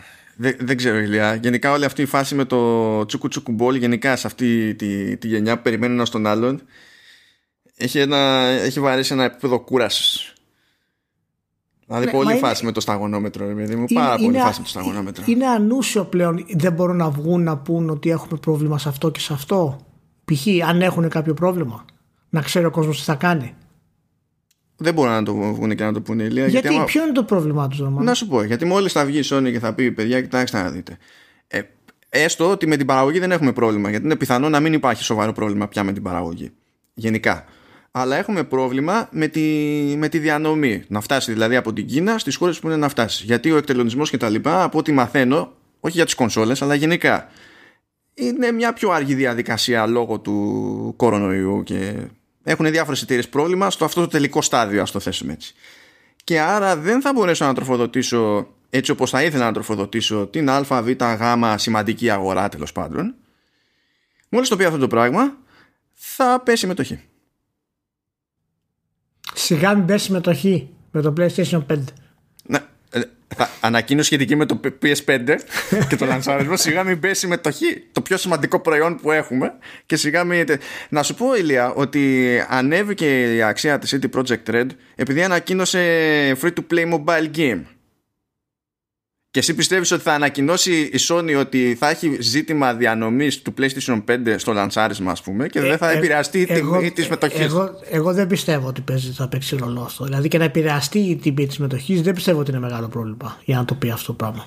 Αυτό εγώ πιστεύω ότι απλά. αν θέλει να πάρει δάνειο, αν θέλει να κάνει ναι, διάφορα όχι, πράγματα που δεν, δεν τα ξέρουμε αυτά. Δεν ξέρω. Εγώ σου λέω απλά ξέρεις τι αισθάνομαι εγώ. Δεν ξέρω. Δεν έχω πληροφορίες αυτό το πράγμα, ούτε είμαι ειδικός ε, για το συγκεκριμένο αλλά εγώ έχω την αίσθηση γιατί δεν έχει ξαναγίνει αυτό το, αυτό το τζέρτζελο ας πούμε και αυτή η μυστικοπάθεια ε, και δεν, δεν εξυπηρετεί κανένα, δεν έχει κανένα νόημα αυτό το πράγμα πλέον. Είναι περισσότερο θέμα αναποφασιστικότητας για κάποιο λόγο, κάτι περιμένουν παρά οτιδήποτε άλλο. Λες και δεν πρόκειται να ξέρουμε ότι σίγουρα δεν θα υπάρχουν κονσόλες για να πάρουν όλοι. Πότε, σε, ποια, σε ποιο λανσάρισμα αρκούσαν οι κονσόλες; Μα πάντα υπάρχει πίεση.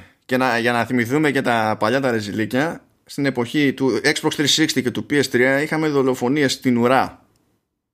Είχαμε, είχαμε δολο, όχι χαβάλες, είχαμε δολοφονίες. Για να καταφέρει ο Α να καβατζώσει το μηχάνημα που θα του το έπαιρνε ο Β. Ναι. Τέλος πάντων.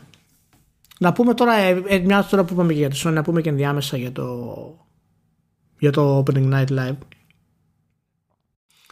ε, που έγινε χτες Μάλλον τη Δευτέρα το ακούτε εσείς έγινε Χτες για εμάς που γράφουμε Γιατί εμείς γράφουμε ναι. ε, Τέλος πάντων ναι, Ας πούμε 28 Αυγούστου. Ήταν πάλι το, το Ratchet Clank έκλεψε την παράσταση Κατά τη γνώμη μου. Όχι απαραίτητα γιατί ήταν και πιο έτσι, εντυπωσιακό Τεχνολογικά Αλλά ήταν και το, από τα ελάχιστα που ήταν gameplay κανονικό έτσι για να το ευχαριστηθείς ε, ναι. που λέμε.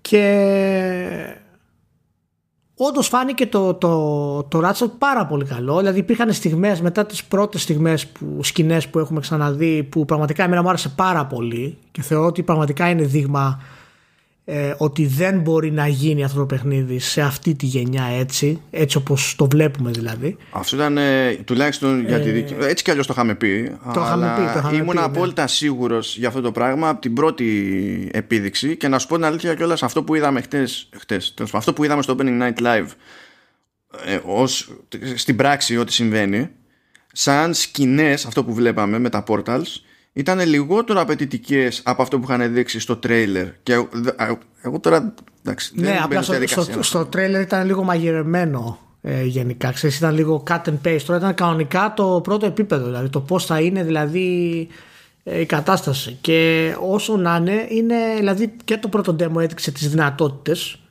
Και εδώ στο τέλος έγινε αυτή η μετάβαση στο άλλο επίπεδο. Η επίθεση στις αισθήσεις που σου κάνει το Ratchet Clank ε, είναι πραγματικά άνευ προηγουμένου. Ε, άνευ προηγουμένου. Νομίζω, γιατί επειδή καθόμουν και το κοίταζα λίγο αλλιώς το ναι. βίντεο εκείνη την ώρα, το, το, το gameplay, ακριβώς επειδή δεν περίμενα να με πείσουν εκείνη τη στιγμή τα portals, με είχαν πείσει από πριν για το τεχνικό της υπόθεσης, έτσι. Ναι. Οπότε δεν με ένοιαζε τόσο πολύ αυτό.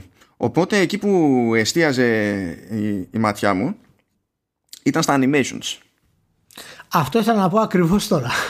τα, τα animations που είδα, και δεν μιλάμε για το τι γίνεται τριγύρω, το πόσο busy είναι το πλάνο, πόσο ζωντανός ναι. είναι ο κόσμος κτλ. Αλλά τα μικρά, τα μικρά τα animations μπράβο, πάνω στα jumps του Ratchet και των υπολείπων χαρακτήρων κτλ. Αυτά είναι above and beyond. Εγώ εκεί σκάλωσα. Είναι σαν να, σαν να βλέπεις κινηματογραφική ταινία κανονικά animation. Ναι. ναι. Ε, και έχουν πλήρη κύκλο στα animation, δεν κόβει κάτι. Δηλαδή, όταν ακουμπήσει κάτω το χέρι ή κυλήσει, ξέρω εγώ, ο Ratchet, βλέπεις κανονικά κάνει ολόκληρη την κίνηση μέχρι να σταματήσει. Είναι, είναι πραγματικά εντυπωσιακό. Εντυπωσιακό. Και ενώ αυτό από μόνο του, ξέρεις, μπορείς να πεις θα μπορούσαν να το κάνουν και σε αυτή τη γενιά, σε κάποιο βαθμό τουλάχιστον, το ότι γίνεται εν μέσω όλων αυτών σε πραγματικό χρόνο, ε, σου παίρνει την ανάσα ο σχεδιασμός του πώς αλλάζει επίπεδα, του πώς γλιστράει, του πώς ξέρεις, κινεί το σώμα του ο, ο Ράτσετ, ο Κλάνκ. Ε, είναι πολύ χορταστικό. Πολύ χορταστικό. Και ναι. φάνηκε μάλιστα ότι είναι και αρκετά συγκροτημένο. Δεν, δεν, σε, δεν πνίγει τον παίχτη, ξέρεις, με αυτή την υπερβολή συνέχεια Ήτανε, πάντα ήταν, ξέρεις, ανα μικρά κομματάκια η, η δράση. Σε κάποια φάση Οπότε- έπιασα ναι. τον εαυτό μου να εστιάζει στα, επί- στα τελείως μικρά έτσι απλά animation που ήταν στη, στο τελείωμα των αυτιών του Ratchet. Και Έπια, δηλαδή συνειδητοποίησα ότι χωρίς να έχω κάνει, χωρίς να το έχω πλάνο, ε, εκεί είχα καρφωθεί. Ε, πηδούσε, έκανε, έδειχνε, φεύγαν τα εφέ και τα λοιπά. Εγώ κοίταζα τα αυτιά. Ναι. Και λέω, εντάξει, για να έχω πάθει μια ζημιά με τις άκρες του αυτιού, κατάλαβα. Γενικά ήταν, γενικά ήταν αρκετά ήπιο event. Ναι. Ε, θα μπορούσε να είναι και λίγο μικρότερο. Είπαμε και εκτός αέρα μερικά Ναι, για μένα, πραγματάκια. και για μένα έπρεπε να είναι μικρότερο Αλλά- και επίσης έπρεπε να, Ναι. ο- σε επίπεδο παραγωγής ε, έπρεπε όχι οι συντελεστές αλλά η- η λογική της παραγωγής για να είναι όσο Gamescom είχε νόημα να είναι έπρεπε να είναι πιο ευρωπαϊκής νοοτροπίας η, η παραγωγή δεν μπορώ να καταλάβω γιατί αυτό δεν συμβαίνει έτσι απλά όταν είμαι εκεί στο περσινό Opening Night Live ήμουν εκεί δεν μπορώ να καταλάβω παρότι ακούγεται λεπτομέρεια γιατί μου σκά στα τρέιλερ με το date format από την ανάποδη επειδή έτσι είναι στην Αμερική. Δεν καταλαβαίνω γιατί πρέπει να κάνεις στο pre-show ένα μάτσο αστεία ξέρω εγώ ε, για το τι περίεργη ώρα είναι που γίνεται όλο αυτό γιατί στην Αμερική δεν είναι, δεν είναι βολική ώρα. Δηλαδή τα κάνουμε που τα κάνουμε αυτά όταν τραβάμε εμείς το κουπί για την E3 δεν καθόμαστε να σου λέμε γιατί τα κάνεις έτσι εφόσον η E3 είναι αμερικανική έκθεση. Τώρα θα μου πεις, άλλαξε κάτι, έγινε κανένας χαμός. Να σου πω, δεν παίρνω εγώ λεφτά για τη διοργάνωση, άλλοι παίρνουν λεφτά για τη διοργάνωση. Και δεν μιλάμε τώρα για τίποτα συγκλονιστικά πράγματα που θέλει εργατόρες να τα κάνει σωστά. Ναι, ναι, εντάξει, κοίτα, εμένα δεν με ενοχλούν αυτά, αλλά καταλαβαίνω το, το τι θέλεις να πεις. Ε, καλό θα ήταν να κρατήσει το, το στυλ γενικότερα το ευρωπαϊκό, ακριβώς επειδή είναι η, η Gamescom. Ε, γενικά ήταν, ήταν συμπαθητική η παρουσίαση, μου άρεσε, δεν υπήρχαν πάρα πολλά. Ο Keighley έκανε πολύ καλή δουλειά στο, στο ρυθμό και στη κουβέντα και στο... υπή- Είχε ενέργεια, ήταν χαρούμενος, ήταν, ήταν γενικά οκ. Άμα ήταν μισή ωρίτσα μικρότερο, Ναι. πιστεύω θα ήταν πολύ μεστό, πολύ έτσι ωραίο ρε παιδί μου. Δεν χρειαζόταν το Βέβαια, pre-show. Το pre-show ήταν να ξεκινήσει Ναι. μισή ώρα νωρίτερα. Τελικά καθυστέρησε, ξεκίνησε ένα τέταρτο νωρίτερα. Δεν έδειξε σχεδόν τίποτα. Και για το κλείσιμο, το 1 τρίτο του pre-show ήταν ε, μαγνητοσκοπημένη συνέντευξη με, το, με τον Κίλι. Δηλαδή, άμα είναι να το πας έτσι, δεν ξεκινάει στην ώρα του. Δεν έχει τη διάρκεια που είχες υπολογίσει. Ε, χωράνε 3,5 τρέιλερ, ξέρω. εγώ. Τι το κάνεις, για να πεις ότι κάναμε pre-show. Ε, το μεγάλο θέμα είναι ότι τα περισσότερα παιχνίδια που εμφανίστηκαν μέσα δεν είχαν gameplay ε, όπως το Ratchet. Υπήρχαν πάρα πολλά τρέιλερ. Ε, μιλήσαμε ήδη για την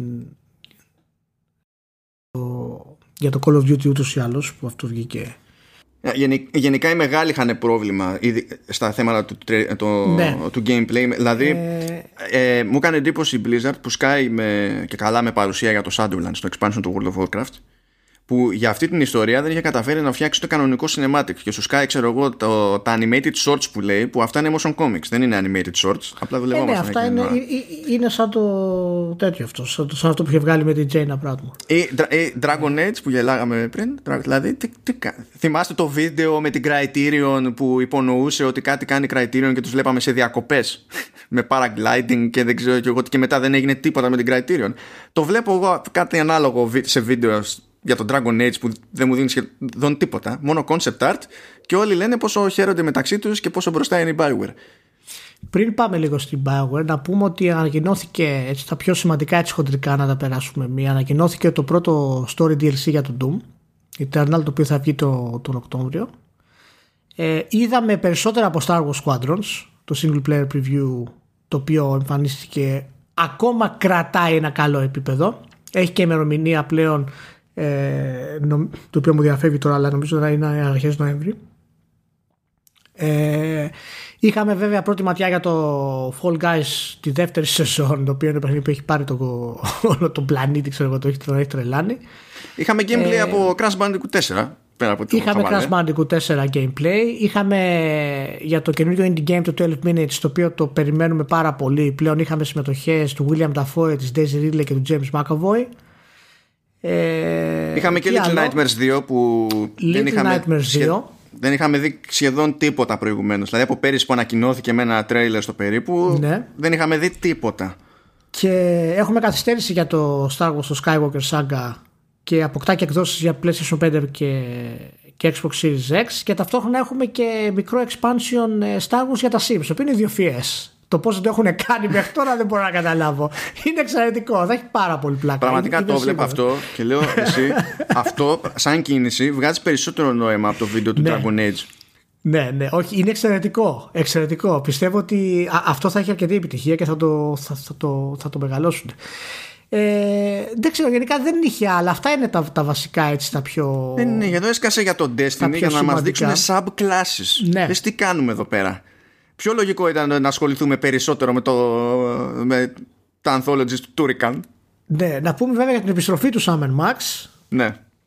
Να πούμε για το Medal of Honor το οποίο έρχεται το Above and Beyond υπήρχε ένα τρέιλερ για το σενάριό του ε, οπότε υπάρχουν και άλλα φυσικά μπορείτε να μπείτε να τα τσεκάρετε είναι πολύ εύκολο να τα βρείτε παντού ε, αυτά ήταν τα βασικά δεν είχε το μεγάλο μπαμ και φυσικά δεν είχε και ξέρεις, την ικανότητα του να πας και να το αισθανθείς στο gameplay από κοντά όπως είναι στις άλλες Gamescom αλλά αυτό προφανώς ούτως ή άλλως είναι ναι. αδύνατο λόγω του κορονοϊού Πάντως για την ιστορία να πω το εξής ότι ναι. ε, ειδικότερα οι μικροί developers είναι σε φάση που έχουν φτιάξει demo κάνουν ραντεβουδάκια μέσω Discord κτλ για να μπορέσουν τουλάχιστον να σου δείξουν ακόμα και αν δεν έχουν demo ε, ναι. δηλαδή γίνεται μια προσπάθεια συνειδητή να καλυφθεί αυτό το κενό όσο γίνεται τέλος πάντων. Και για την ιστορία να αναφέρω δύο πραγματάκια που μου ξεχωρίσανε. Ναι. Ε, παρότι απλά είδαμε την ανακοίνωση και CGI trailer, να πω ότι με γαργάλισε το Unknown 9 που ναι. έχει να κάνει με, με Ινδία. Είμαι πάρα πολύ περίεργος για το πώς θα το χειριστούν αυτό το πράγμα γενικά, διότι δεν είναι setting που συνηθίζουμε να έχουμε στα μέρη μας ε, και με τρώει, με τρώει λίγο αυτό και το και το άλλο, καλά το 12 minutes αυτό το έχω κατά νου από τότε που ανακοινώθηκε πέρυσι κατευθείαν χωρίς να ξέρω ναι. ούτε τίποτα γιατί μου άρεσε το concept έτσι κι αλλιώς. Ναι, είναι, είναι εξαιρετικό παιδιά να οπωσδήποτε να δείτε το trailer του 12 minutes πραγματικά αναμένεται από τα, από τα πιο σημαντικά παιχνίδια του, των τελευταίων δύο χρόνων κάτι να όψη μου θα είναι. Ένα ακόμα που με γαργάλισε ήταν το Lemnis Gate mm που λέει ότι ε, είναι νομίζω πέντε παίχτες έχει ο καθένας περιθώριο 25 δευτερόλεπτα να κάνει τις κινήσεις που θέλει αλλά στην πραγματικότητα είναι όλοι στο ίδιο time loop και όταν κάνει ο καθένας ό,τι είναι να κάνει εκτελούνται όλα αυτά παράλληλα ναι. και δημιουργούνται οι συνθήκες στις οποίες θα βασιστεί το επόμενο turn, το επόμενο time loop και αυτό πρέπει να είναι πολύ κουφή φάση για να προσαρμοστούν οι παίχτες Φαντάζομαι. Φτάνεις, φτάνεις στα όρια του τώρα το Battle Royale και ξέρεις, θα αρχίσουμε τώρα πάρα πολύ να αλλάζουμε το βασικό σχεδιασμό μέχρι να πατώσει στην ουσία και αυτό έτσι. αλλά... Αυτό δεν το λες Battle Royale τώρα με πέντε παίχτες. Όχι ρε παιδί μου, αλλά ξέρεις το concept είναι ξέρεις, ότι ο ένας καμπαμπαμ κάνει το κονέ, είναι ένας σχεδιασμός ε, που θα μεγαλώσει αρκετά, θα το δεις αυτό σιγά σιγά. Επίσης ναι, struggling.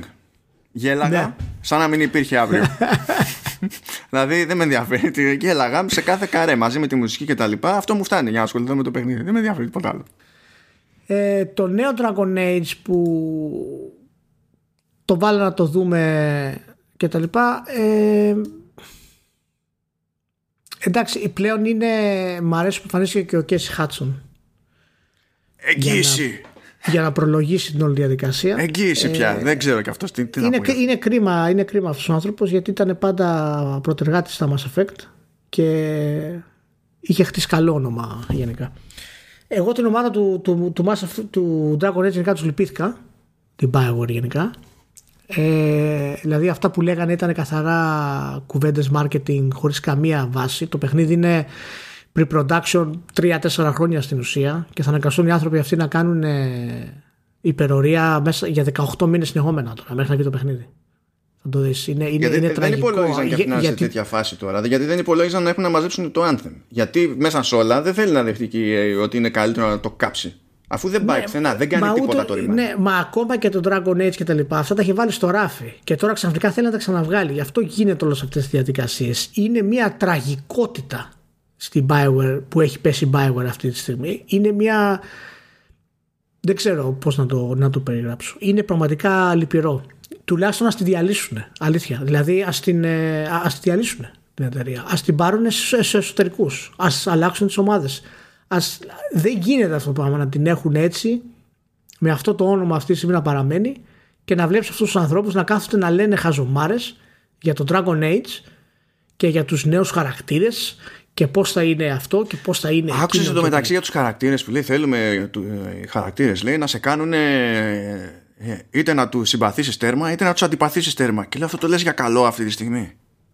Είναι πραγματικά περίεργο και δεν θα ήταν τόσο άσχημο, θα ήταν σχεδόν τόσο άσχημο, δεν θα ήταν τόσο άσχημο αν το αντίπαλο δέος ας πούμε όπως είναι η CD Projekt δεν ήταν σε αυτό το επίπεδο που έχει φτάσει αυτή τη στιγμή που είναι πραγματικά το κορυφαίο επίπεδο developer που παίζει αυτή τη στιγμή ακόμα και σε θέματα προώθησης ε, τα Night City Wire που κάνει και τα λοιπά είναι όλα έχουν ανέβει επίπεδο όλοι στην Project Red πραγματικά. Και το να βλέπεις την Bioware τώρα με τη νέα από πίσω να κάνουν αυτές τις ανακοινώσεις με αυτό το στυλ ε, έχουμε πολλές ιστορίες να πούμε ακόμα για τον κόσμο αυτών και όλα αυτά τα πράγματα χωρίς να δείχνουν πάλι τίποτα.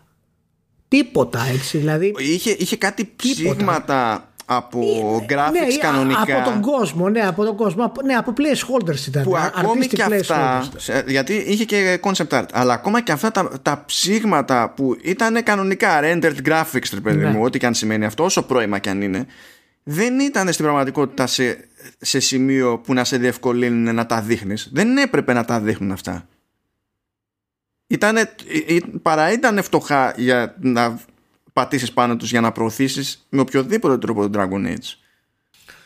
Τέλος πάντων, λοιπόν, εντάξει, πάντα σκεφτόμαστε το θετικό, πάντα ευχόμαστε το καλό και ελπίζουμε το επόμενο Dragon Age να είναι καλό και να μην το κάνουν online όπως φημολογείται.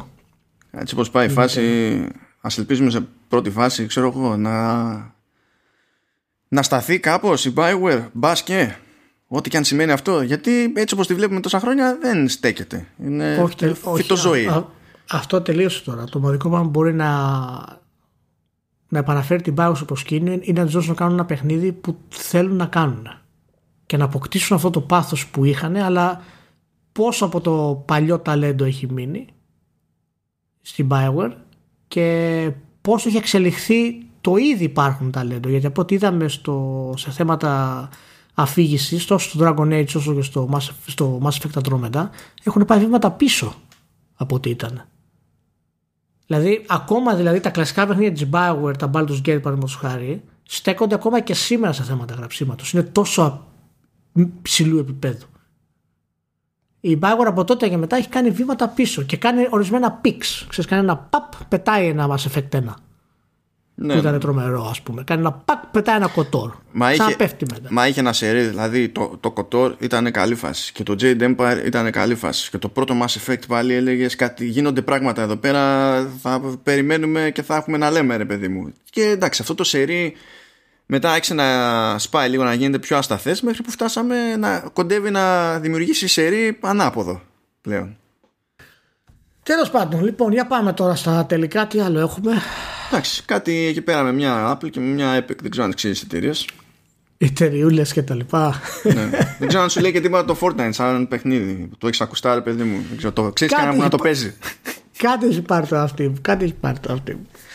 Δεν ξέρω, για, τι, τι έχει πάρει το αυτή σου; Δεν ξέρω τι έγινε. Για πες μου εσύ τα νομικά που είσαι έτσι πιο πολύ μες στα πράγματα αυτά και τα ψάχνεις. Ε, ε, έγινε το, η, η δίκη τέλος πάντων σε αυτό το σημείο έτσι. Και η μία εταιρεία κέρδισε κάτι και η άλλη εταιρεία κέρδισε κάτι. Ναι. Όπως ναι. τα πράγματα. Ε, ένα περίπου, μια περίπου διευκρίνηση. Έχουμε πιάσει το θέμα αυτό. Έχουμε κάνει μια μεγάλη ανασκόπηση στο Command OS. Αλλά εκεί δεν πιάνομαστε μόνο με Epic και Games. Γιατί το ζήτημα για την Apple είναι μεγαλύτερο και δεν ξεκίνησε με την Epic. Ειδικά αυτό το καλοκαίρι ήταν πολύ γεμάτο με τέτοια θέματα. Απλά η ναι. Epic, η φάση με την Epic είναι μια κορύφωση και στο μηντιακό και στο νομικό και σε οποιοδήποτε επίπεδο κάνει κέφι ο ναι. καθένας τέλος πάντων. Ε, το ρεζουμέ είναι ότι η Epic πέρασε ύπουλα τέλος πάντων ύπουλα του στυλ το έκανε submit πέρασε το update της εφαρμογής του Fortnite στο, στα App Stores και στο Google Play Store και στο App Store του, του iOS και μετά γύρισε το διακόπτη και στην ουσία παραβίασε ο όρο σύμβασης που έχει υπογράψει και με την Apple και με την Google και προσπάθησε να, τέλος πάντων, να στηρίξει συναλλαγές για V-Bucks σε δικό της σύστημα πληρωμών. Ας αφήσουμε το γιατί δεν το γουστάρει η κάθε πλευρά. Είναι κόντρα σύμβαση. Μπλοκαρίστηκε το Fortnite τέλος πάντων και στα δύο αυτά ναι. store. Είχε, ήταν γενικά υπολογισμένη όλη αυτή η κίνηση από την Epic. Είχε έτοιμο, στην ουσία διαφημιστικό, γιατί που ήταν σάτυρα τέλος πάντων του διαφημιστικού για τον πρώτον Mac του, 2000, του 1984. το έβγαλε αυτό, το δείξε και στο παιχνίδι εκείνη την ώρα. Ναι, ναι, ναι. Καπάκι αγωγή στην Apple, καπάκι αγωγή στη, στην Google. Η Apple σου λέει ναι, κοίταξε να δεις, θα σου κόψω το developer account. Τελείως, θα τα χάσεις όλα. Και θα κοιτάξω να σου μπλοκάρω και, τι, και ό,τι χρειάζεσαι από tools και τα λοιπά για την ανάπτυξη της Unreal Engine στην πλατφόρμα και και και. Το οποίο και έκανε. Ε, ναι και όχι. Την, την, την, την μπλόκαρε την Unreal. Την Unreal δεν την μπλόκαρε. Δεν την μπλόκαρε. Α, δεν την μπλόκαρε. Όχι, όχι. Πρώτα απ' όλα είχε, είχε πει η Apple ότι αν δεν αλλάξεις, αν δεν σταματήσεις να παραβιάζει την ουσία τον όρο της σύμβασης, θα σε κόψει 28 του μήνα. Ε, 28 είναι η μέρα που γράφουμε. Αυτό που έγινε όση ώρα γράφουμε είναι ότι όντως μπλόκαρε το account της Epic Games. Ωστόσο, το account για την Unreal Engine είναι σε άλλο νομικό πρόσωπο. Είναι στην Epic International. Η Epic International μπορεί να ξέρουμε όλοι τι είναι και ότι είναι Epic, έτσι. Ε, έχει υπογράψει ξεχωριστή σύμβαση όμως και τεχνικώς η International δεν έχει παραβιάσει κανέναν όρο της σύμβασης. Εξού και η απόφαση αυτή στην οποία ήθελες να αναφερθείς που στο δικαστήριο. Ναι, η, η δικαστής που τέλος πάντων ανέλαβε. Γιατί ζήτησε ασφαλιστικά μέτρα η Epic. Να, ζήτησε από το δικαστήριο να εμποδιστεί, να εμποδιστεί η Apple να την μπλοκάρει τελείως και να της κόψει και το παιχνίδι και το developer account και τα πάντα. Ε, και η Apple φυσικά θέλει το ανάποδο, να τα κόψει όλα. Ναι. ε, ναι. Γι' αυτό λοιπόν ε, η δικαστής ε, έριξε άκυρο στο Fortnite διότι λέει παραβίαση τη σύμβαση είχες πλάνο συγκεκριμένο και επικοινωνιακό και τα πάντα. Εσύ έφερες τον εαυτό σου ε, γνωρίζοντας ακριβώς τι σημαίνει όλο αυτό που κάνεις σε αυτή την κατάσταση. Ε προφανώς. Και, και δεν πρόκειται να σου κάνω αυτό το χατήρι. Απ' την άλλη μεριά που, με το οποίο συμφωνώ. Συμφωνώ και με το ανάποδο βέβαια ε, που λέει στην Apple ότι άλλη σύμβαση με την International και αυτή τη στιγμή το παρακάνεις. Και το κάνεις στην ουσία η αντεκδίκηση και λέει η Apple εκεί πέρα ναι αλλά είναι η ίδια εταιρεία ναι δεν αμφιβάλλω την ίδια εταιρεία αλλά αυτό δεν αλλάζει είναι διαφορετικές συμβάσεις και ότι το παρακάνεις αυτή τη στιγμή. Οπότε δεν σου επιτρέπω να μπλοκάρεις την Unreal Engine και τα, και τα υπόλοιπα.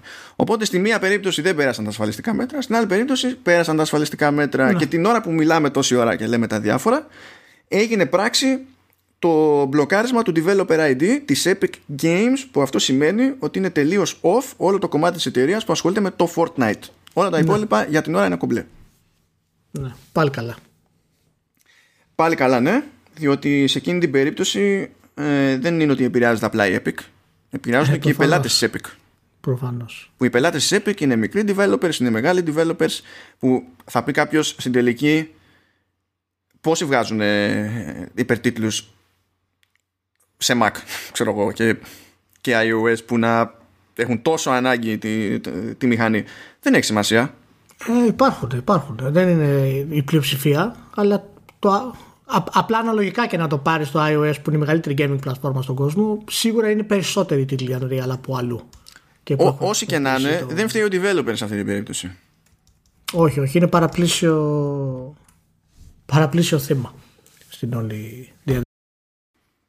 Και ο, τέλος πάντων όλη η κόντρα της Epic βασίζεται στο ότι διαφωνεί με τον τρόπο που λειτουργούν αυτές οι πλατφόρμες ε, ζητάει ε, να ρυθμιστούν νομικά στην ουσία ώστε να ανοίξουν και να μπορεί να περάσει και η ίδια το δικό της κατάστημα να φτιάξει το αντίστοιχο Epic Game Store πούμε, για Android smartphones και για, και για iPhone και, και iPad κτλ. Και, και δεν θέλει να χρησιμοποιεί ντε και καλά το σύστημα πληρωμής που επιβάλλει αυτός που έχει το κάθε store που πηγαίνει πακέτο με προμήθεια και στις δύο αυτές τις περιπτώσεις 30% προς εκείνον που ελέγχει το, το store.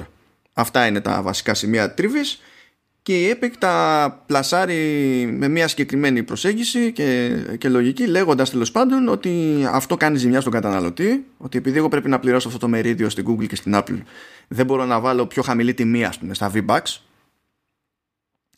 ε, και απ' την άλλη το να ανοίξει η πλατφόρμα όπως είναι πιο ανοιχτά ξέρω εγώ τα Windows PC και η Mac ε, είναι το, θα κάνει καλό σου λέει απ' τη μία προφανώς θα κάνει καλό και σε μένα θα κάνει καλό και σε άλλους και στον όποιον και απ' την άλλη από τη στιγμή που έχουμε να κάνουμε με computing platforms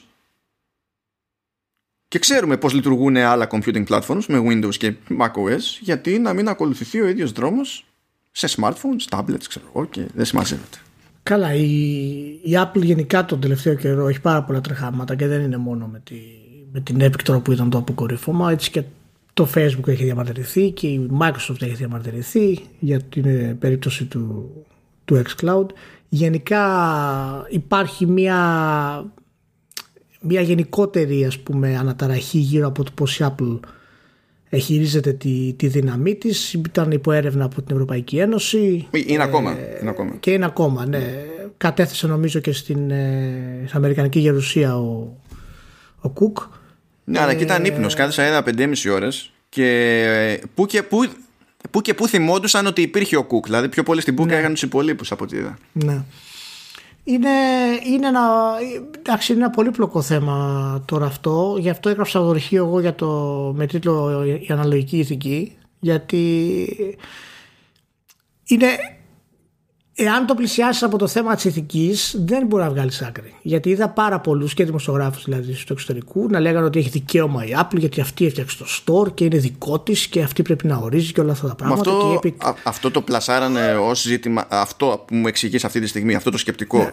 το πλασάρανε ως ε, ζήτημα ηθικής. Ναι, ηθικής με την έννοια ότι είναι δικαίωμά της. Μα αυτό είναι νομικό, δεν είναι ηθικό ζήτημα τότε. Ακριβώς. Ακριβώς. Και λέγανε ότι απλά, ξέρεις, το είχαν στην ηθική ότι δεν υπάρχει τίποτα ηθικό πίσω από την Epic και ότι απλά θέλει περισσότερα χρήματα. Λες και η Apple δεν στοχεύει σε αυτό το πράγμα, στοχεύει σε ηθική Apple. Όχι όλοι θέλουν περισσότερα χρήματα. Ακόμα και αν θέλουν και άλλα πράγματα, σίγουρα θέλουν και περισσότερα χρήματα. Αυτό το πράγμα. Ε, κοίτα, είναι, είναι πολύπλοκο θέμα τώρα αυτό και δεν ξέρω τι ακριβώς σημαίνει το να υποστηρίξεις κάποια εταιρεία σε σχέση με την άλλη σε αυτό το πράγμα. Το σίγουρο είναι, ε, έτσι όπως είναι τα πράγματα, ότι ειδικά για τους developers και τους gamers, ε, η δύναμη που έχουν αυτές τις εταιρείες είναι πολύ μεγάλη για να είναι κρυφή. Και όταν λέω κρυφή αναφέρομαι στο ποσοστό που έχουν όλοι ως διαμαγείας ότι είναι το μαγικό ποσοστό που πρέπει να έχουν όλοι. Για την προμήθεια εννοείς; Ναι, για το 30% που δεν το έχει μόνο η Apple ας πούμε, το πήραν κι άλλοι που δεν είναι καν η Apple σε αυτό το πράγμα. Και αυτό είναι λογικό να δημιουργεί αρκετό πρόβλημα και μάλιστα και διάβασα και μια δήλωση της δικαστής της, ε, που έγινε τώρα. Που πολύ πλάκα, πολύ μ' άρεσε. Ναι, που λέει όντως λέει ο τρόπος που υπάρχει κάτι περίεργος στο πώς χειρίζεται η Apple τη δύναμή της σε αυτό το πράγμα και σίγουρα δεν πρόκειται να την αφήσει στην όλη κατάσταση. Και αν, αν μπορεί κάποιος να, ξέρεις, να διαμαρτυρηθεί, γιατί δεν είναι η πρώτη φορά που διαμαρτύρονται οι developers για το 30%, όχι μόνο για την Apple αλλά και για τα υπόλοιπα stores, ε, δεν έχουν τη δύναμη να κάνουν κάτι. Η Apple, και τη φέρνω ως παράδειγμα τώρα, δεν είναι μοναδική, η Apple δεν πρόκειται φυσικά να κάνει οτιδήποτε ενάντια σε αυτό, στο δικό της ας πούμε καλό.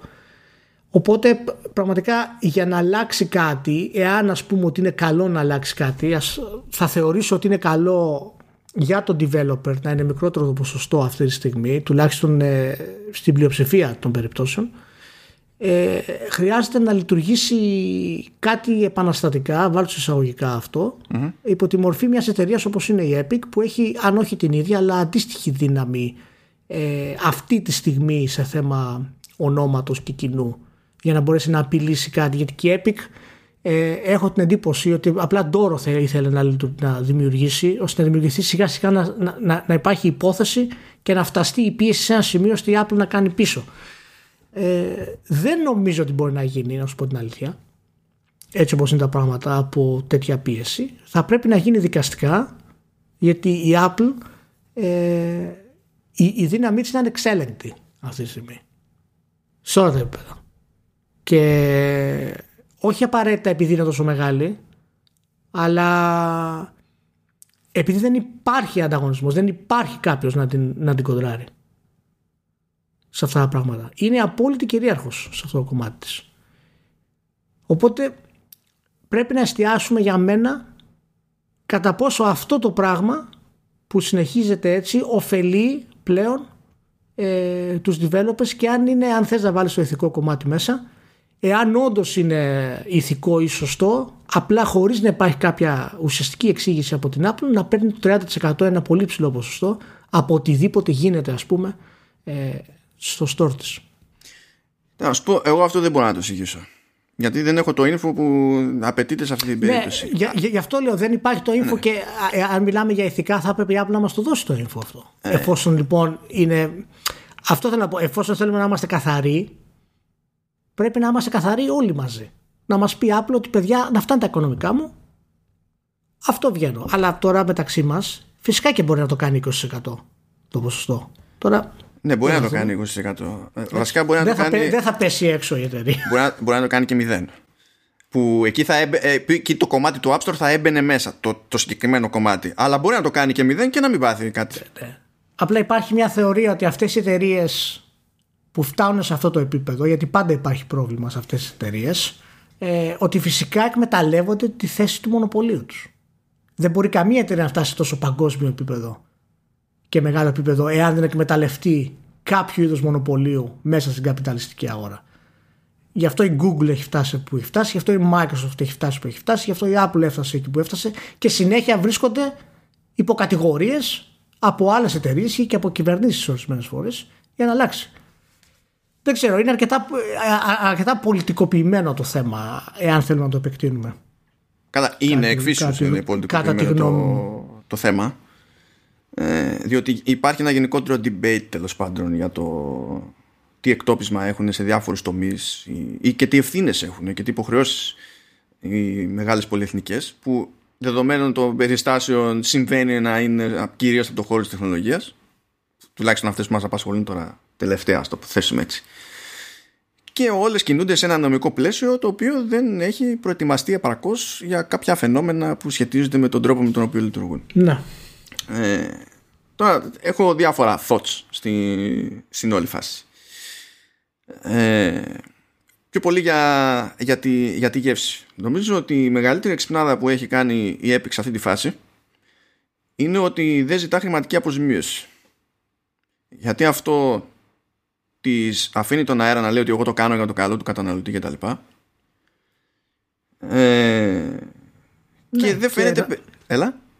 Ναι, ναι, ναι, ναι. Απλά, απλά μια παρένθεση ότι και εντελώς να το πάρουμε μηχανικά έχει δείξει ότι είναι με το μέρος του developer η Epic αυτή τη στιγμή. Ναι, εγώ έχω, με αυτά που έχει κάνει. Έχω, έχω πει και κάτι και δημοσίως λέω ότι είμαι στη φάση που δεν έχω πρόβλημα να πιστέψω ότι αυτά που λέω σου είναι τα εννοεί.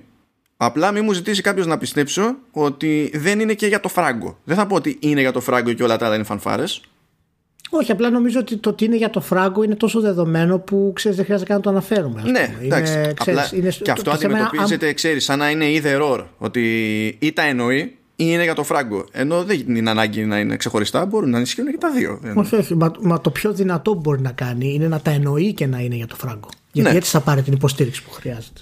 Ακόμα και αν υποθέσουμε ότι είναι το απόλυτο ψέμα και ότι είναι μόνο για το φράγκο και ότι μας κοροϊδεύει ο είναι. Ακόμα και σε αυτό το ενδεχόμενο είναι, η ίδια κίνηση είναι εξυπνάδα διότι σημαίνει τουλάχιστον στην Αμερική ότι αποφεύγει τη δίκη με, του, με, με ενόρκους. Δεν χρειάζεται να πείσει ενόρκους. Θα σταθεί μόνο μπροστά σε δικαστή. Και είναι ό,τι πει ο δικαστής. Ο οποίος δικαστής αντιλαμβάνεται το νομικό της υπόθεσης. Ο ένορκος είναι λίγο πιο φλού. Και υπάρχει και, ναι, και υπάρχει και μια δεύτερη παρένθεση σε αυτό που λες ότι ακόμα και αν η Epic το κάνει μόνο για το χρήμα, εμένα δεν με ενοχλεί καθόλου εάν βολέψει τον developer Καλά και ρίξει ναι. τις τιμές. Δηλαδή, εάν έμεσα βοηθήσει, ναι, γιατί αυτή τη στιγμή ε, ενώ η Apple βοήθησε εκατομμύρια, εκατομμύρια χιλιάδες developers να γνωρίσουν επιτυχία γιατί μπήκαν σε ένα ασφαλές περιβάλλον ενιαίο, ε, εύκολα προσβάσιμο από όλους και τους βοήθησε έτσι έτσι όπως έχει φτάσει αυτό το πράγμα ε, δυσκολεύονται πάρα πολύ πλέον να λειτουργήσουν με τον ανταγωνισμό που έχει ανέβει. Και έτσι η Epic μπαίνει μέσα τώρα και σου λέει ότι εγώ θα στο βοηθήσω αυτό το πράγμα. Θυμάσαι και τη φάση που είχαμε συζητήσει με τη Steam και τη Valve, ότι ήταν αδύνατο να ρίξει το ποσοστό και μετά, ξέρεις, το έριξε με το που το έκανε. Ναι, αλλά το έριξε για τις μεγάλες παραγωγές. ναι, ναι, για τις μεγάλες παραγωγές. Απλά ήταν, ξέρεις, ακόμα και αυτό ήταν. Να, Έγινε, έγινε πολύ γρήγορα. Πολύ γρήγορα. μέσα να, στο να, μέλλον. να χώσω και μια σκέψη παραπάνω. Ναι. Λοιπόν, Ναι. Όταν βγαίνει και λέει η Epic για το καλό των developers και τα λοιπά και κατ' επέκταση για τον καταναλωτή ε, αυ- συμβαίνουν δύο πράγματα. Αγγίζει δύο διαφορετικά θέματα στην πραγματικότητα. Να πιάσουμε λίγο το κομμάτι του καταναλωτή. Έχει σημασία ότι όλο η μανούρα γίνεται στην Αμερική διότι η Apple έχει μεγάλο ποσοστό στην Αμερική, ακόμη και αν δεν φτάνει σε level μονοπωλίου το ποσοστό επί του mobile, έτσι, έχει μεγάλο ποσοστό. Μπορείς να πεις πράγματα για αυτό το ποσοστό. Ενώ σε άλλες χώρες δεν. Και όταν τίθεται θέμα ανταγωνισμού στην Αμερική, σε αντίθεση με το ευρωπαϊκό αντίστοιχο πλαίσιο, ο νόμος εξετάζει πάρα πολύ το αν αυτό που κάνει η α ή β γ εταιρεία έχει ως αποτέλεσμα την άνοδο των τιμών για τον τελικό καταναλωτή. Υπάρχει δηλαδή περίπτωση να, επειδή ανεβαίνει η τιμή, άσχετα με το αν είναι λογικό ή όχι να ανεβαίνει η τιμή, να θεωρείται ότι ζημιώνει ο καταναλωτής και αυτό να θεωρηθεί παράνομο. Είναι λίγο περίεργο γιατί αυ- από εκείνη την πάντα το σκέφτονται τελείως αλλιώς από ό,τι το σκεφτόμαστε εμείς.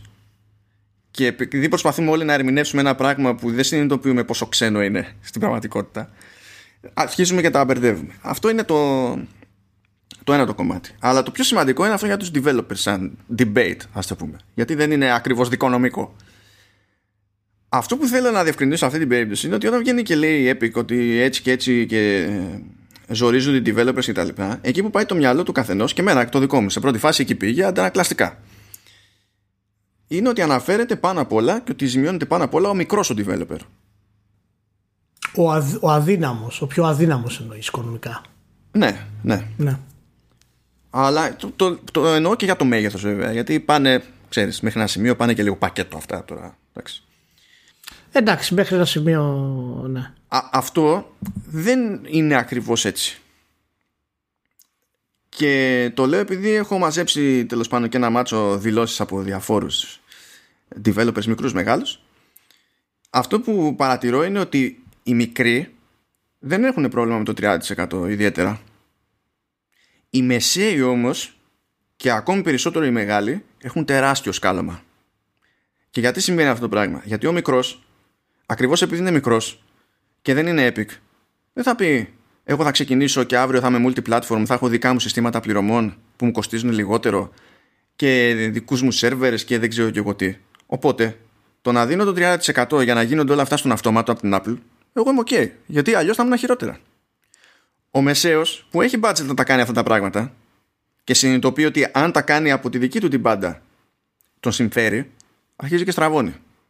Αλλά μέχρι ένα σημείο μπορεί να πει τέλος πάντων κομμάτια να γίνει βγάζουμε καλά λεφτά στην πλατφόρμα τα λεφτά που τους δίνουμε δεν είναι ότι καλύτερο για την πάρτη μας αλλά δεν είναι εξωπραγματικό ποσό ας το πούμε, όχι μερίδιο, ποσό, σαν ποσό. Η Epic όμως που βγάζει πολύ φράγκο η Microsoft που είναι, πουλάει συνδρομές Office ήθελε να αχωθεί με το xCloud κτλ κάνουν τέτοιους τζίρους εκεί που το 30% που βλέπουν ότι σκάει στον αυτόματο καταλήγει να είναι ένα ποσό που το βλέπεις και εσύ, σαν ιδιώτης, ας πούμε, αν σου πει κάποιος σου κρατάει αυτά για αυτό, τρελαίνεσαι. Ε, νομίζω να μας γυρίζει αυτό σε αυτό που είπες πριν ότι γενικά τα πλαίσια που έχουν φτιαχτεί τα νομικά δεν είναι έτοιμα να αντιμετωπίσουν αυτή την τεχνολογική άνοδο και αυτή την έκταση που έχουν αυτά τα κομμάτια έτσι γιατί ακόμα και η τιμή των video games η οποία βγαίνει και έγινε απλά μόνο επειδή ψυχολογικά ο καταναλωτής είναι ok και δεν μπαίνουν μέσα οι εταιρείες στην ουσία. Δεν υπάρχει κάποιο ιδιαίτερο πλάνο πίσω από το γιατί έχουμε 69 ευρώ το κάθε παιχνίδι. Όποιο νομίζω ότι ισχύει αυτό το πράγμα είναι, είναι λάθος και γι' αυτό υπάρχουν και πάρα πολλά παράπονα ότι η τιμή έχει μείνει ίδια ενώ έχουν ανέβει τα, τα κόστη, το οποίο ισχύει. Αλλά η τιμή έχει μείνει ίδια γιατί ψυχολογικά ο καταναλωτής δυσκολεύεται να δώσει παραπάνω. Έχουν πετύχει το sweet spot. Χοντρικά μιλάμε έτσι, το sweet spot, γιατί σαν τιμή ξέρεις μονάδα παραμένει ακριβό. Αλλά το ίδιο και οι μεγάλες εταιρείες αυτές που λες και οι developers και όλοι αυτοί που μπαίνουν μέσα και βλέπουν αυτό το πράγμα να φεύγει. Δεν υπάρχει κάποια προστασία από αυτούς να πούν ότι παιδιά, ότι αυτό το 30 ε, υπάρχει γι' αυτό και γι' αυτό το λόγο, εμένα δεν με βολεύει, θα πάω αλλού. Είναι εγκλωβισμένοι στο να είναι σε ένα σύστημα το οποίο λειτουργεί με το 30% χωρίς να υπάρχει ιδιαίτερη επεξήγηση και να φύγουν να πάνε στην Amazon και να φύγουν να πάνε στην Google πάλι 30% είναι. Μα και στις κονσόλες που είναι 30%. Και στις κονσόλες 30% είναι αυτό το πράγμα. Και εκεί είναι λίγο που μου το χάνει ο Σουίνι που προσπαθεί να αναπτύξει μια θεωρία σύμφωνα με την οποία το 30% είναι super στις κονσόλες. Δεν υπάρχει πρόβλημα, δείχνουμε κατανόηση, αλλά αλλού δεν είναι. Εκεί, ναι, εκεί με χάνει λίγο. Αυτά, αυτά είναι, ναι, είναι λίγο τώρα, είναι, είναι παιχνίδια αυτά του, μέσα στη διαδικασία του, του Sweeney ας πούμε. Αλλά να σου πω κάτι, είναι, ε, είναι, δεν υπάρχει κάποιο πλαίσιο να πει ότι παιδιά αυτή είναι η πραγματικότητα για να βγάλει το παιχνίδι σας. Πρέπει να πάτε σε αυτή την πλατφόρμα και να δώσετε αυτό. Αλλιώς δεν μπορεί να βγάλετε. Και να πει ο άλλος: Εντάξει, δεν έχω άλλη επιλογή. Άρα θα στήσω την εταιρεία με τέτοιο τρόπο, ώστε στην ουσία να μπορώ να δίνω αυτό το 30% γιατί ξέρω τι είναι και ξέρω ότι χωρίς αυτό δεν θα μπορούσα κτλ. Αλλά αυτό δεν ισχύει αυτή τη στιγμή και από αυτή την άποψη εγώ καταλαβαίνω ε, τις, τις διαμαρτυρίες που υπάρχουν ε, για αυτό το πράγμα γιατί και φτάνεις αυτό που είπες ότι αγανακτήσεις όταν φτάνεις σε ένα τόσο μεγάλο επίπεδο και θες να εξελιχθείς αλλά δεν μπορείς να το κάνεις και από την άλλη εάν ο μικρομεσαίος ο, ο, ο, ο μικρός μάλλον θέλει να πάει να γίνει μικρομεσαίος και λέει: Παιδιά, εγώ θα ρίξω την τιμή και έτσι από ένα εκατομμύριο θα φτάσω δύο εκατομμύρια. Αν δεν μπορεί να το κάνει άμα το ποσοστό μένει το ίδιο. Θα του δημιουργήσει πρόβλημα αυτό. Είναι πραγματικά είναι εξαιρετικά πολύπλοκο. Το χειρότερο που, μπορείτε να κάνετε, που μπορούμε να κάνουμε εμείς ή μπορείτε να κάνετε εσείς είναι να φανταστείτε ότι η φάση είναι φως φανάρι. δηλαδή, γιατί; Ε, βγαίνει ο καθένας και λέει ότι το 30% είναι άδικο. Πώς καταραίει η συζήτηση με τη μία, τον ρωτάς γιατί είναι άδικο το 30% στις 9 φορές 10 τελειώνει η συζήτηση εκεί πέρα. Ναι. Γιατί έχει σκεφτεί ότι δεν του αρέσει το 30%. Φαντάζεται να θέλει να, να, να θέλει να βγάλει 10 ευρώ και κάποιος να του κρατάει τα 3 και ενοχλείται. Αλλά το υπόλοιπο δεν το. δεν έχει αυτό, αυτό, αυτό είναι και το πρόβλημα. Ότι δεν υπάρχει απάντηση για την άδικο. Ναι, ναι, ναι. Αυτό, αυτό είναι το βασικό πρόβλημα. Αντίστοιχα, δεν υπάρχει απάντηση πάλι έτσι, αν μου λέει κανένας ότι ψάχνω δικαιολογίες γιατί είναι Α ή Β εταιρεία, άρα δεν υπάρχει και σαφής απάντηση για το γιατί δεν είναι άδικο. Έτσι. δηλαδή, και αυτό το, όχι, το φλου ναι, της ναι, υπόθεσης είναι το χειρότερο όλων στην πραγματικότητα. Μα, ναι, μα το φλου επιτρέπει τον έλεγχο. Γι' αυτό εγώ γράφω ότι εάν θέλεις ουσιαστικά να πεις κάτι για την Apple, είναι ότι όντως η πρακτική της είναι μονοπωλιακή γιατί δεν υπάρχει καμία βεβαιότητα γύρω από το τι κάνει και τι ισχύει από αυτό που κάνει, αλλά έχει τον έλεγχο αυτού. Εντάξει, και κανένας με αυτό κάτι, κάποιες διαφωνίες για διαφόρου λόγους, αλλά καταλαβαίνω τι θες να πεις. Ναι, όχι, κοιτά, του λέω το νομικό πλαίσιο εμένα δεν με ενδιαφέρει. Ναι, ναι, γι' αυτό λέω. Γιατί, γιατί νομικά, νομικά πάρα πολλές φορές ο νόμος διαστρεβλώνεται και ισχύουν πράγματα τα οποία στην πραγματικότητα δεν ισχύουν. Οπότε το να μου πει κάποιος σε μένα, ξέρω εγώ, ότι η Microsoft δεν είναι μονοπόλιο παραδείγματος χάρη με τον Explorer πριν 20 χρόνια, ε, επειδή ξέφυγε από, μια, από ένα, ένα technicality, ας πούμε, στη, στη δίκη που είχε για το μονοπόλιο, δεν θα δεχτώ εγώ ότι δεν ήταν μονοπόλιο, επειδή ένα παραθυράκι του νόμου λειτουργήσε υπέρ της, ας πούμε. Το θέμα είναι ότι η ουσία εν τέλει, ε, και, και γι' αυτό είναι τόσο δύσκολο, ότι η ουσία εν τέλει δείχνει την Apple να πράττει μονοπωλιακά, αλλά νομικά να προστατεύεται από γι' αυτό να έχει δικαίωμα να το κάνει. Εκείνο το conflict που εγώ δεν καταλαβαίνω ιδιαίτερα. Και μας γυρίζει εν τέλει πάλι και το ξαναλέω στο ότι φτάνουμε σε αυτό το σημείο επειδή δεν υπάρχει ανεπτυγμένο πλαίσιο για να μπορέσουμε να εντάξουμε αυτές τις εταιρείες οι οποίες έχουν ξεπεταχθεί τα τελευταία 20 χρόνια και έχουν προσπεράσει όχι τα νομικά συστήματα έτσι, αλλά και τις κοινωνικές μας συνοχές και το πώς μπορούν να φτάσουν το κοινό τους. Είναι, είναι, είναι δίχως προηγούμενο αυτό που έχει συμβεί μάλλον τα τελευταία 20 χρόνια. Ε, εγώ συμφωνώ ότι ο τομέας θέλει ρύθμιση. Συμφωνώ πέρα για πέρα. Είμαι της άποψης ότι. Δεν ξέρω πώς βέβαια εγώ για τη ρύθμιση. Έτσι εννοείται. Δεν λέω ότι ξέρω και ότι μπορεί όντως να είναι 30%. Δεν, δεν, δεν λέω όχι, απλά ζητάω πληροφορίες ναι, να ναι. καταλάβουμε. Όχι, θεωρώ ότι υπάρχει, υπάρχουν πάρα πολλοί λόγοι και όχι απλά το gaming, ό, όλη αυτή η φάση. Για μένα είναι κατά μία είναι δυστύχημα ότι αυτός ο ντόρος έγινε χάρη στην Epic είναι δυστύχημα. Διότι... Δυστύχημα εννοείς για το χώρο δυστύχημα. Ναι, διότι το, πρώτον, το ζήτημα είναι μεγαλύτερο και τώρα εστιάζει ε, στο gaming και δει σε ένα συγκεκριμένο μοντέλο gaming που αγγίζει περισσότερο τα free-to-play games όπου δεν ισχύουν τα ίδια πράγματα σε άλλα μοντέλα ή σε άλλα είδη software.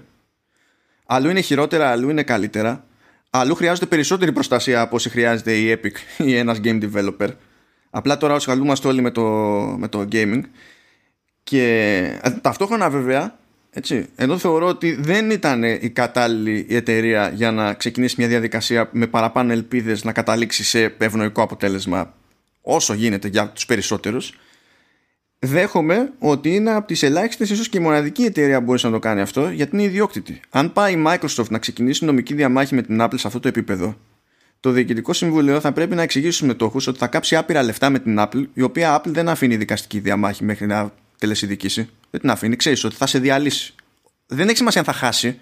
Ξέρεις ότι θα, εφόσον θα μπλέξεις, έχεις να φας πάρα πολλά λεφτά. Μόνο και μόνο για να καταλήξεις οπουδήποτε. Η Epic δεν έχει τέτοια. Γιατί η Epic δεν είναι στο χρηματιστήριο. Είναι ιδιόκτητη. Έχει το πλειοψηφικό πακέτο ο Sweeney. Δεν μπορεί να, να τον διώξει κα, κανένας τον Sweeney. Κανένας. Ω προς αυτό είναι ασφαλής. Ενώ αύριο, άμα πάνε όλα χίλια στραβά, ξέρω εγώ, ο Κουκ θα πάρει πόδι ακούγεται αστείο λίγο επειδή είναι τόσα χρόνια και τον θεωρούμε ένα σταθερό πράγμα ξέρω εγώ εκεί αλλά κάθε χρόνο παίρνει εκ νέου έγκριση. Για να παραμείνει εκεί για ένα χρόνο ακόμη. Ναι είναι, είναι, είναι στην ουσία το, στο καλύτερο σημείο που θα μπορούσε να είναι μια εταιρεία σαν την Epic για να μπορέσει να κάνει αυτό που, που έκανε. Αλλά δυστυχώς ε, δεν μπορεί να το φάρει εσπέρας αν δεν έχει υποστήριξη από άλλες μεγάλες εταιρείες. και το εσπέρας μιλάμε είναι κάτι το οποίο θα διαρκέσει πάρα πολύ καιρό απλά για μένα εν τέλει και διαβάζοντας ορισμένα πράγματα ε, έχω την εντύπωση ότι αν δεν υπάρξει κυβερνητική ρύθμιση ε, κρατική ρύθμιση να το πούμε έτσι δεν πρόκειται να αλλάξει αυτό πάνω εάν πραγματικά δεν πιεστεί από κυβερνήσεις, δεν πρόκειται να αλλάξει αυτό. Το θέμα είναι ότι αν πιεστεί από κυβερνήσεις, θα, πάθ, θα πάθουμε όλοι μαζί ζημιά. Διότι οι κυβερνήσεις θα κάνουν ότι η ρύθμιση είναι πιο άγαρμπα. Ναι, Γιατί έτσι ξεκινάνε συνήθως. Δεν, δεν τις θες τις κυβερνήσεις μέσα, εκτός αν είναι η νορβηγική κυβέρνηση. Ξέρω. Ε, ναι, γενικά, γενικά τις κυβερνήσεις δεν τις θέλεις. Δηλαδή τις ε, ευρωπαϊκές σε τέτοιο επίπεδο, τις αμερικάνικες κτλ. Δεν τις θέλεις να μπουν σε αυτό το κομμάτι, γιατί μετά δεν ξέρεις τι, τι έλεγχο θα απαιτήσουν στην όλη διαδικασία. Δεν ξέρεις και για τον τελικό καταναλωτή πόσο σπάσιμο θα είναι. Γιατί αν βάλεις μόνο μάνι μάνι την όλη ιστορία με τα cookies, ας πούμε, μπαίνεις σε ένα site και σου γίνονται τσουρέκια κάθε φορά για να πατάς τα ίδια και τα ίδια και τα ίδια και τα ίδια. Γιατί κάποιος σκέφτηκε τι είναι το λογικό νομικά και το τι σημαίνει αυτό για τον χρήστη το σκέφτηκε κανένας εκείνη την ώρα. Και κάθε εσύ μετά και τραβάς σκουπί. Τέλος πάντων, λοιπόν, ναι. θα δούμε, θα τραβήξει αυτό. Θα τραβήξει αυτό. Ε, μια συμβουλή προς όλους όταν προσπαθούν να φανταστούν μια αντιπρόταση κάτι που θα βελτίωνε την κατάσταση κτλ. Ε, να ξεπερνάνε το εμένα μου φαίνεται λογικό αυτό ή εμένα μου αρέσει αυτό και να αφού, αφού κάνουν αυτή τη σκέψη να αναρωτιούνται λίγο και αν εφαρμοστεί αυτό που τους αρέσει πώς επηρεάζει άλλους και τι σημαίνει γιατί είναι διαφορετικό να πει κάποιος ότι φτιάχνω ένα νόμο που λέει ότι στα ψηφιακά stores για software αλλάζει το πλάνο και γίνεται έτσι και άλλο το να βγει κάποιος και να πει ότι στα καταστήματα αλλάζει αυτό και γίνεται έτσι. Μπορεί να ακούγεται υπερβολικό, αλλά αν γίνει έτσι στο περίπου, θα βγει ένας νόμος για να ισιώσει ένα App Store, ας πούμε, και θα καταλήξει να επηρεάζει και το μαγαζί της γειτονιάς. Μπορεί να είναι αυτός ο, ο τρόπος για να ξεκινήσει ο μεγαλύτερος έλεγχος όμως. Μπορεί να είναι έτσι. Δηλαδή θα πρέπει να περάσουμε από συμπληγάδες, θα πρέπει να έχουμε δηλαδή να καούμε στην ουσία για να μπορέσει να υπάρξει ένας νέος τρόπος να μπορέσουν αυτές οι εταιρείες να ελεγχθούν γιατί αυτές οι εταιρείες πάνω ε, δεν θα σταματήσουν και δεν, δεν θέλω να πολιτικοποιώ τα πράγματα γενικά αποφεύγω γιατί είναι πολύπλοκα θέματα αλλά αυτές οι εταιρείες δεν θα σταματήσουν να έχουν ακόμα περισσότερο έλεγχο και ακόμα περισσότερο έλεγχο. Και πρέπει να υπάρξει ένας τρόπος, άσχετα με την Apple τώρα, ναι, ναι, να, να ελεγχθεί αυτή τους η δύναμη. κάποια στιγμή. Yeah, αυτό είναι νομοτελειακό. Δηλαδή, όποια εταιρεία και να βάλεις στην άκρη και να τις εξαφανίσεις όλες αυτές, αύριο κλείνουν. Τις κλείνεις όλες. Είναι θέμα χρόνου να προκύψουν ε, οι επόμενες, η επόμενη φουρνιά ε, που θα κάνει τέτοιο πράγμα. Γιατί είμαστε σε ένα σύστημα και σε ένα. Δηλαδή, έτσι όπως λειτουργεί η αγορά, αυτό που θέλει είναι συνέχεια ανάπτυξη, ανάπτυξη, ανάπτυξη, ανάπτυξη, ανάπτυξη. Ε, αναπτύσσεται κάτι, αποκτά μέγεθος. Συνεχίζει να αναπτύσσεται γιατί το απαιτεί η αγορά να αναπτυχθεί. Συνεχίζεται, συνεχίζεται. Μεγαλώνει, μεγαλώνει. Και παίζει ρόλο. Το μέγεθος έχει τέτοιο. Μεγαλώνεις κι εσύ δηλαδή, μάλλον. Ε, όλοι μεγαλώνουν. Έτσι, ξεκίνησες από, από το GamePro, μεγάλωσες. Ξεκίνησα που να μην έσωνα λέει και τέτοια, ξέρεις.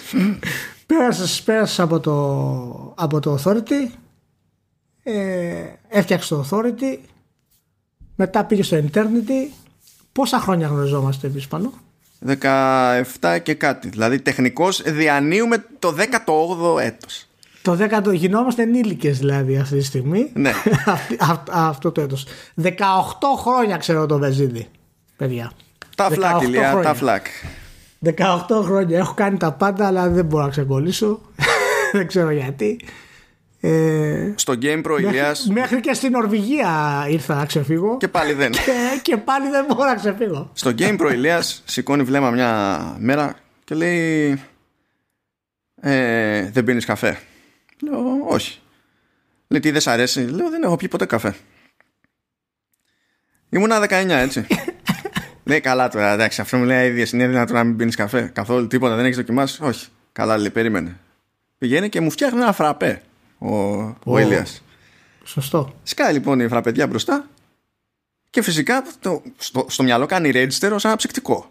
Καλαμάκι είναι... και έφυγε όλο με ταχύτητα αναψυκτικού. Είναι αυτό, διψάμε, ξέρω εγώ, πάει όλο κάτω. Δεν υπάρχει, δεν υπάρχει, παιδιά. Δεν το παίρνει χαμπάρι με την πρώτη ο Ηλίας, αλλά σε κάποια φάση είναι διαγώνια αριστερά το γραφείο του, σηκώνει βλέμμα, κοιτάζει το ποτήρι, συνειδητοποιεί ότι άδειασε. Και μου λέει, τι έκανες; Λέω, τι έκανα; Λέει, ποιο τον καφέ, ναι. Μα δεν το πίνουν λέει, έτσι το καφέ. Α, εγώ καμία επαφή με το τέτοιο έτσι. Ωραία. Και αυτή ήταν η πρώτη μου legit επαφή με, με τον καφέ. Και όποιος έχει πάρει χαμπάρι όλα αυτά τα χρόνια τι σχέση έχω με τον καφέ, το ρεζουμέ όλο αυτό είναι ότι ποιος στέει. γυρίσει σε μένα.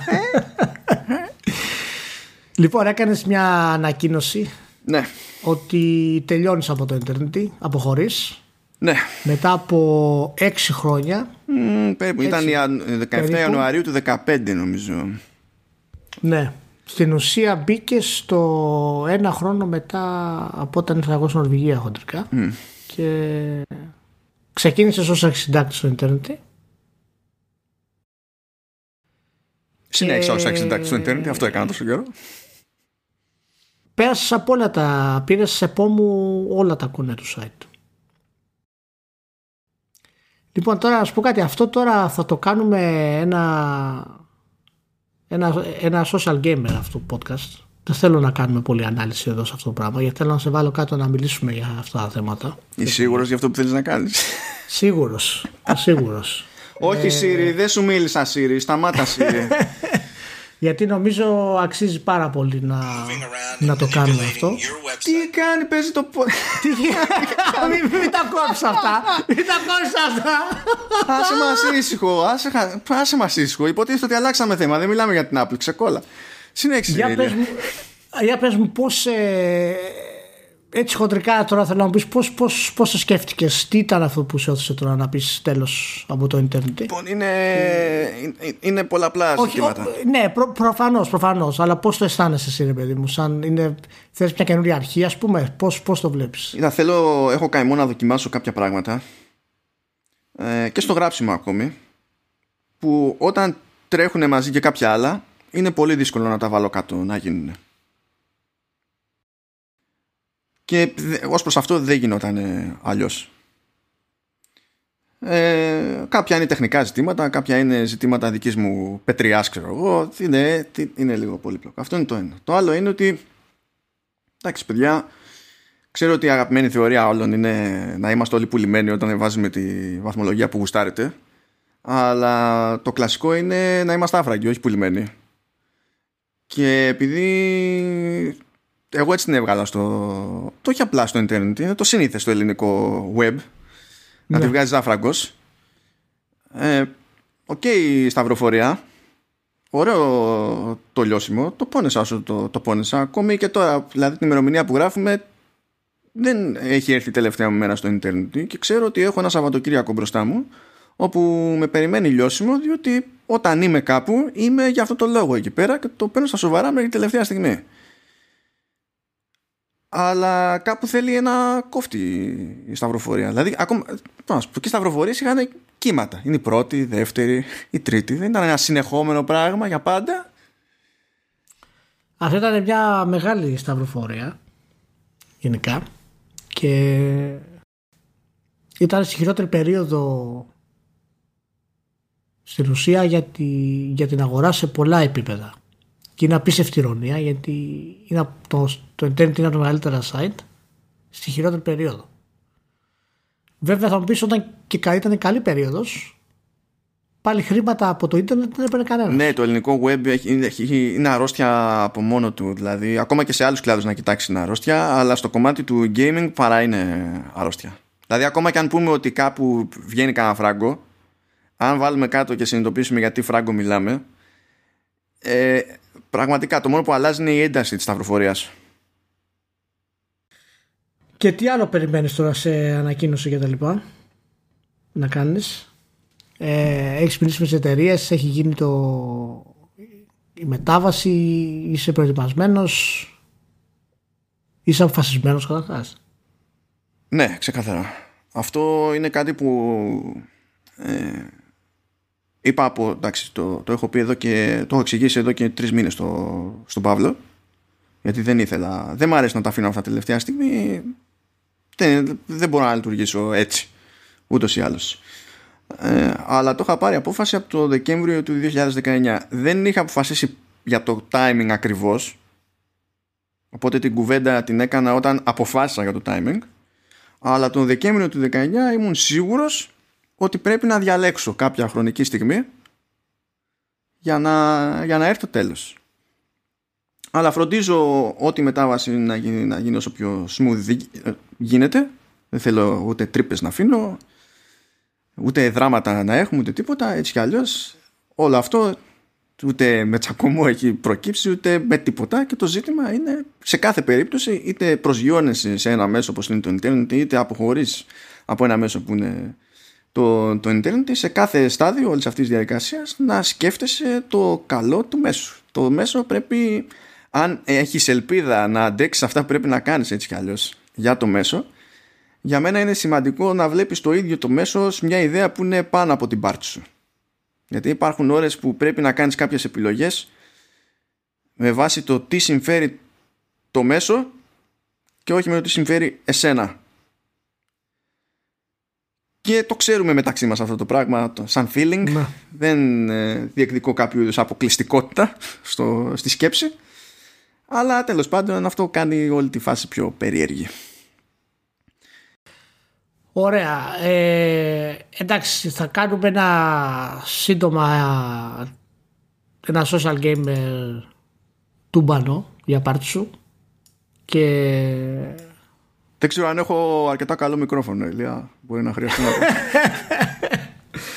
Και θα πούμε πράγματα έτσι πολύ σημαντικά και για την πορεία τη δική σου γενικότερα, αλλά και για την πορεία στο ίντερνετ και για την αγορά και για το κοινό Δηλαδή θέλω να ανοίξω τελείως το, το βέζο και να μου πει τι έγινε ρε παιδί μου τα τελευταία αυτά 6 χρόνια γενικά στην ελληνική αγορά και στο κοινό και να τα βάλουμε κάτω στην ουσία να τα εξορκίσουμε που λέμε.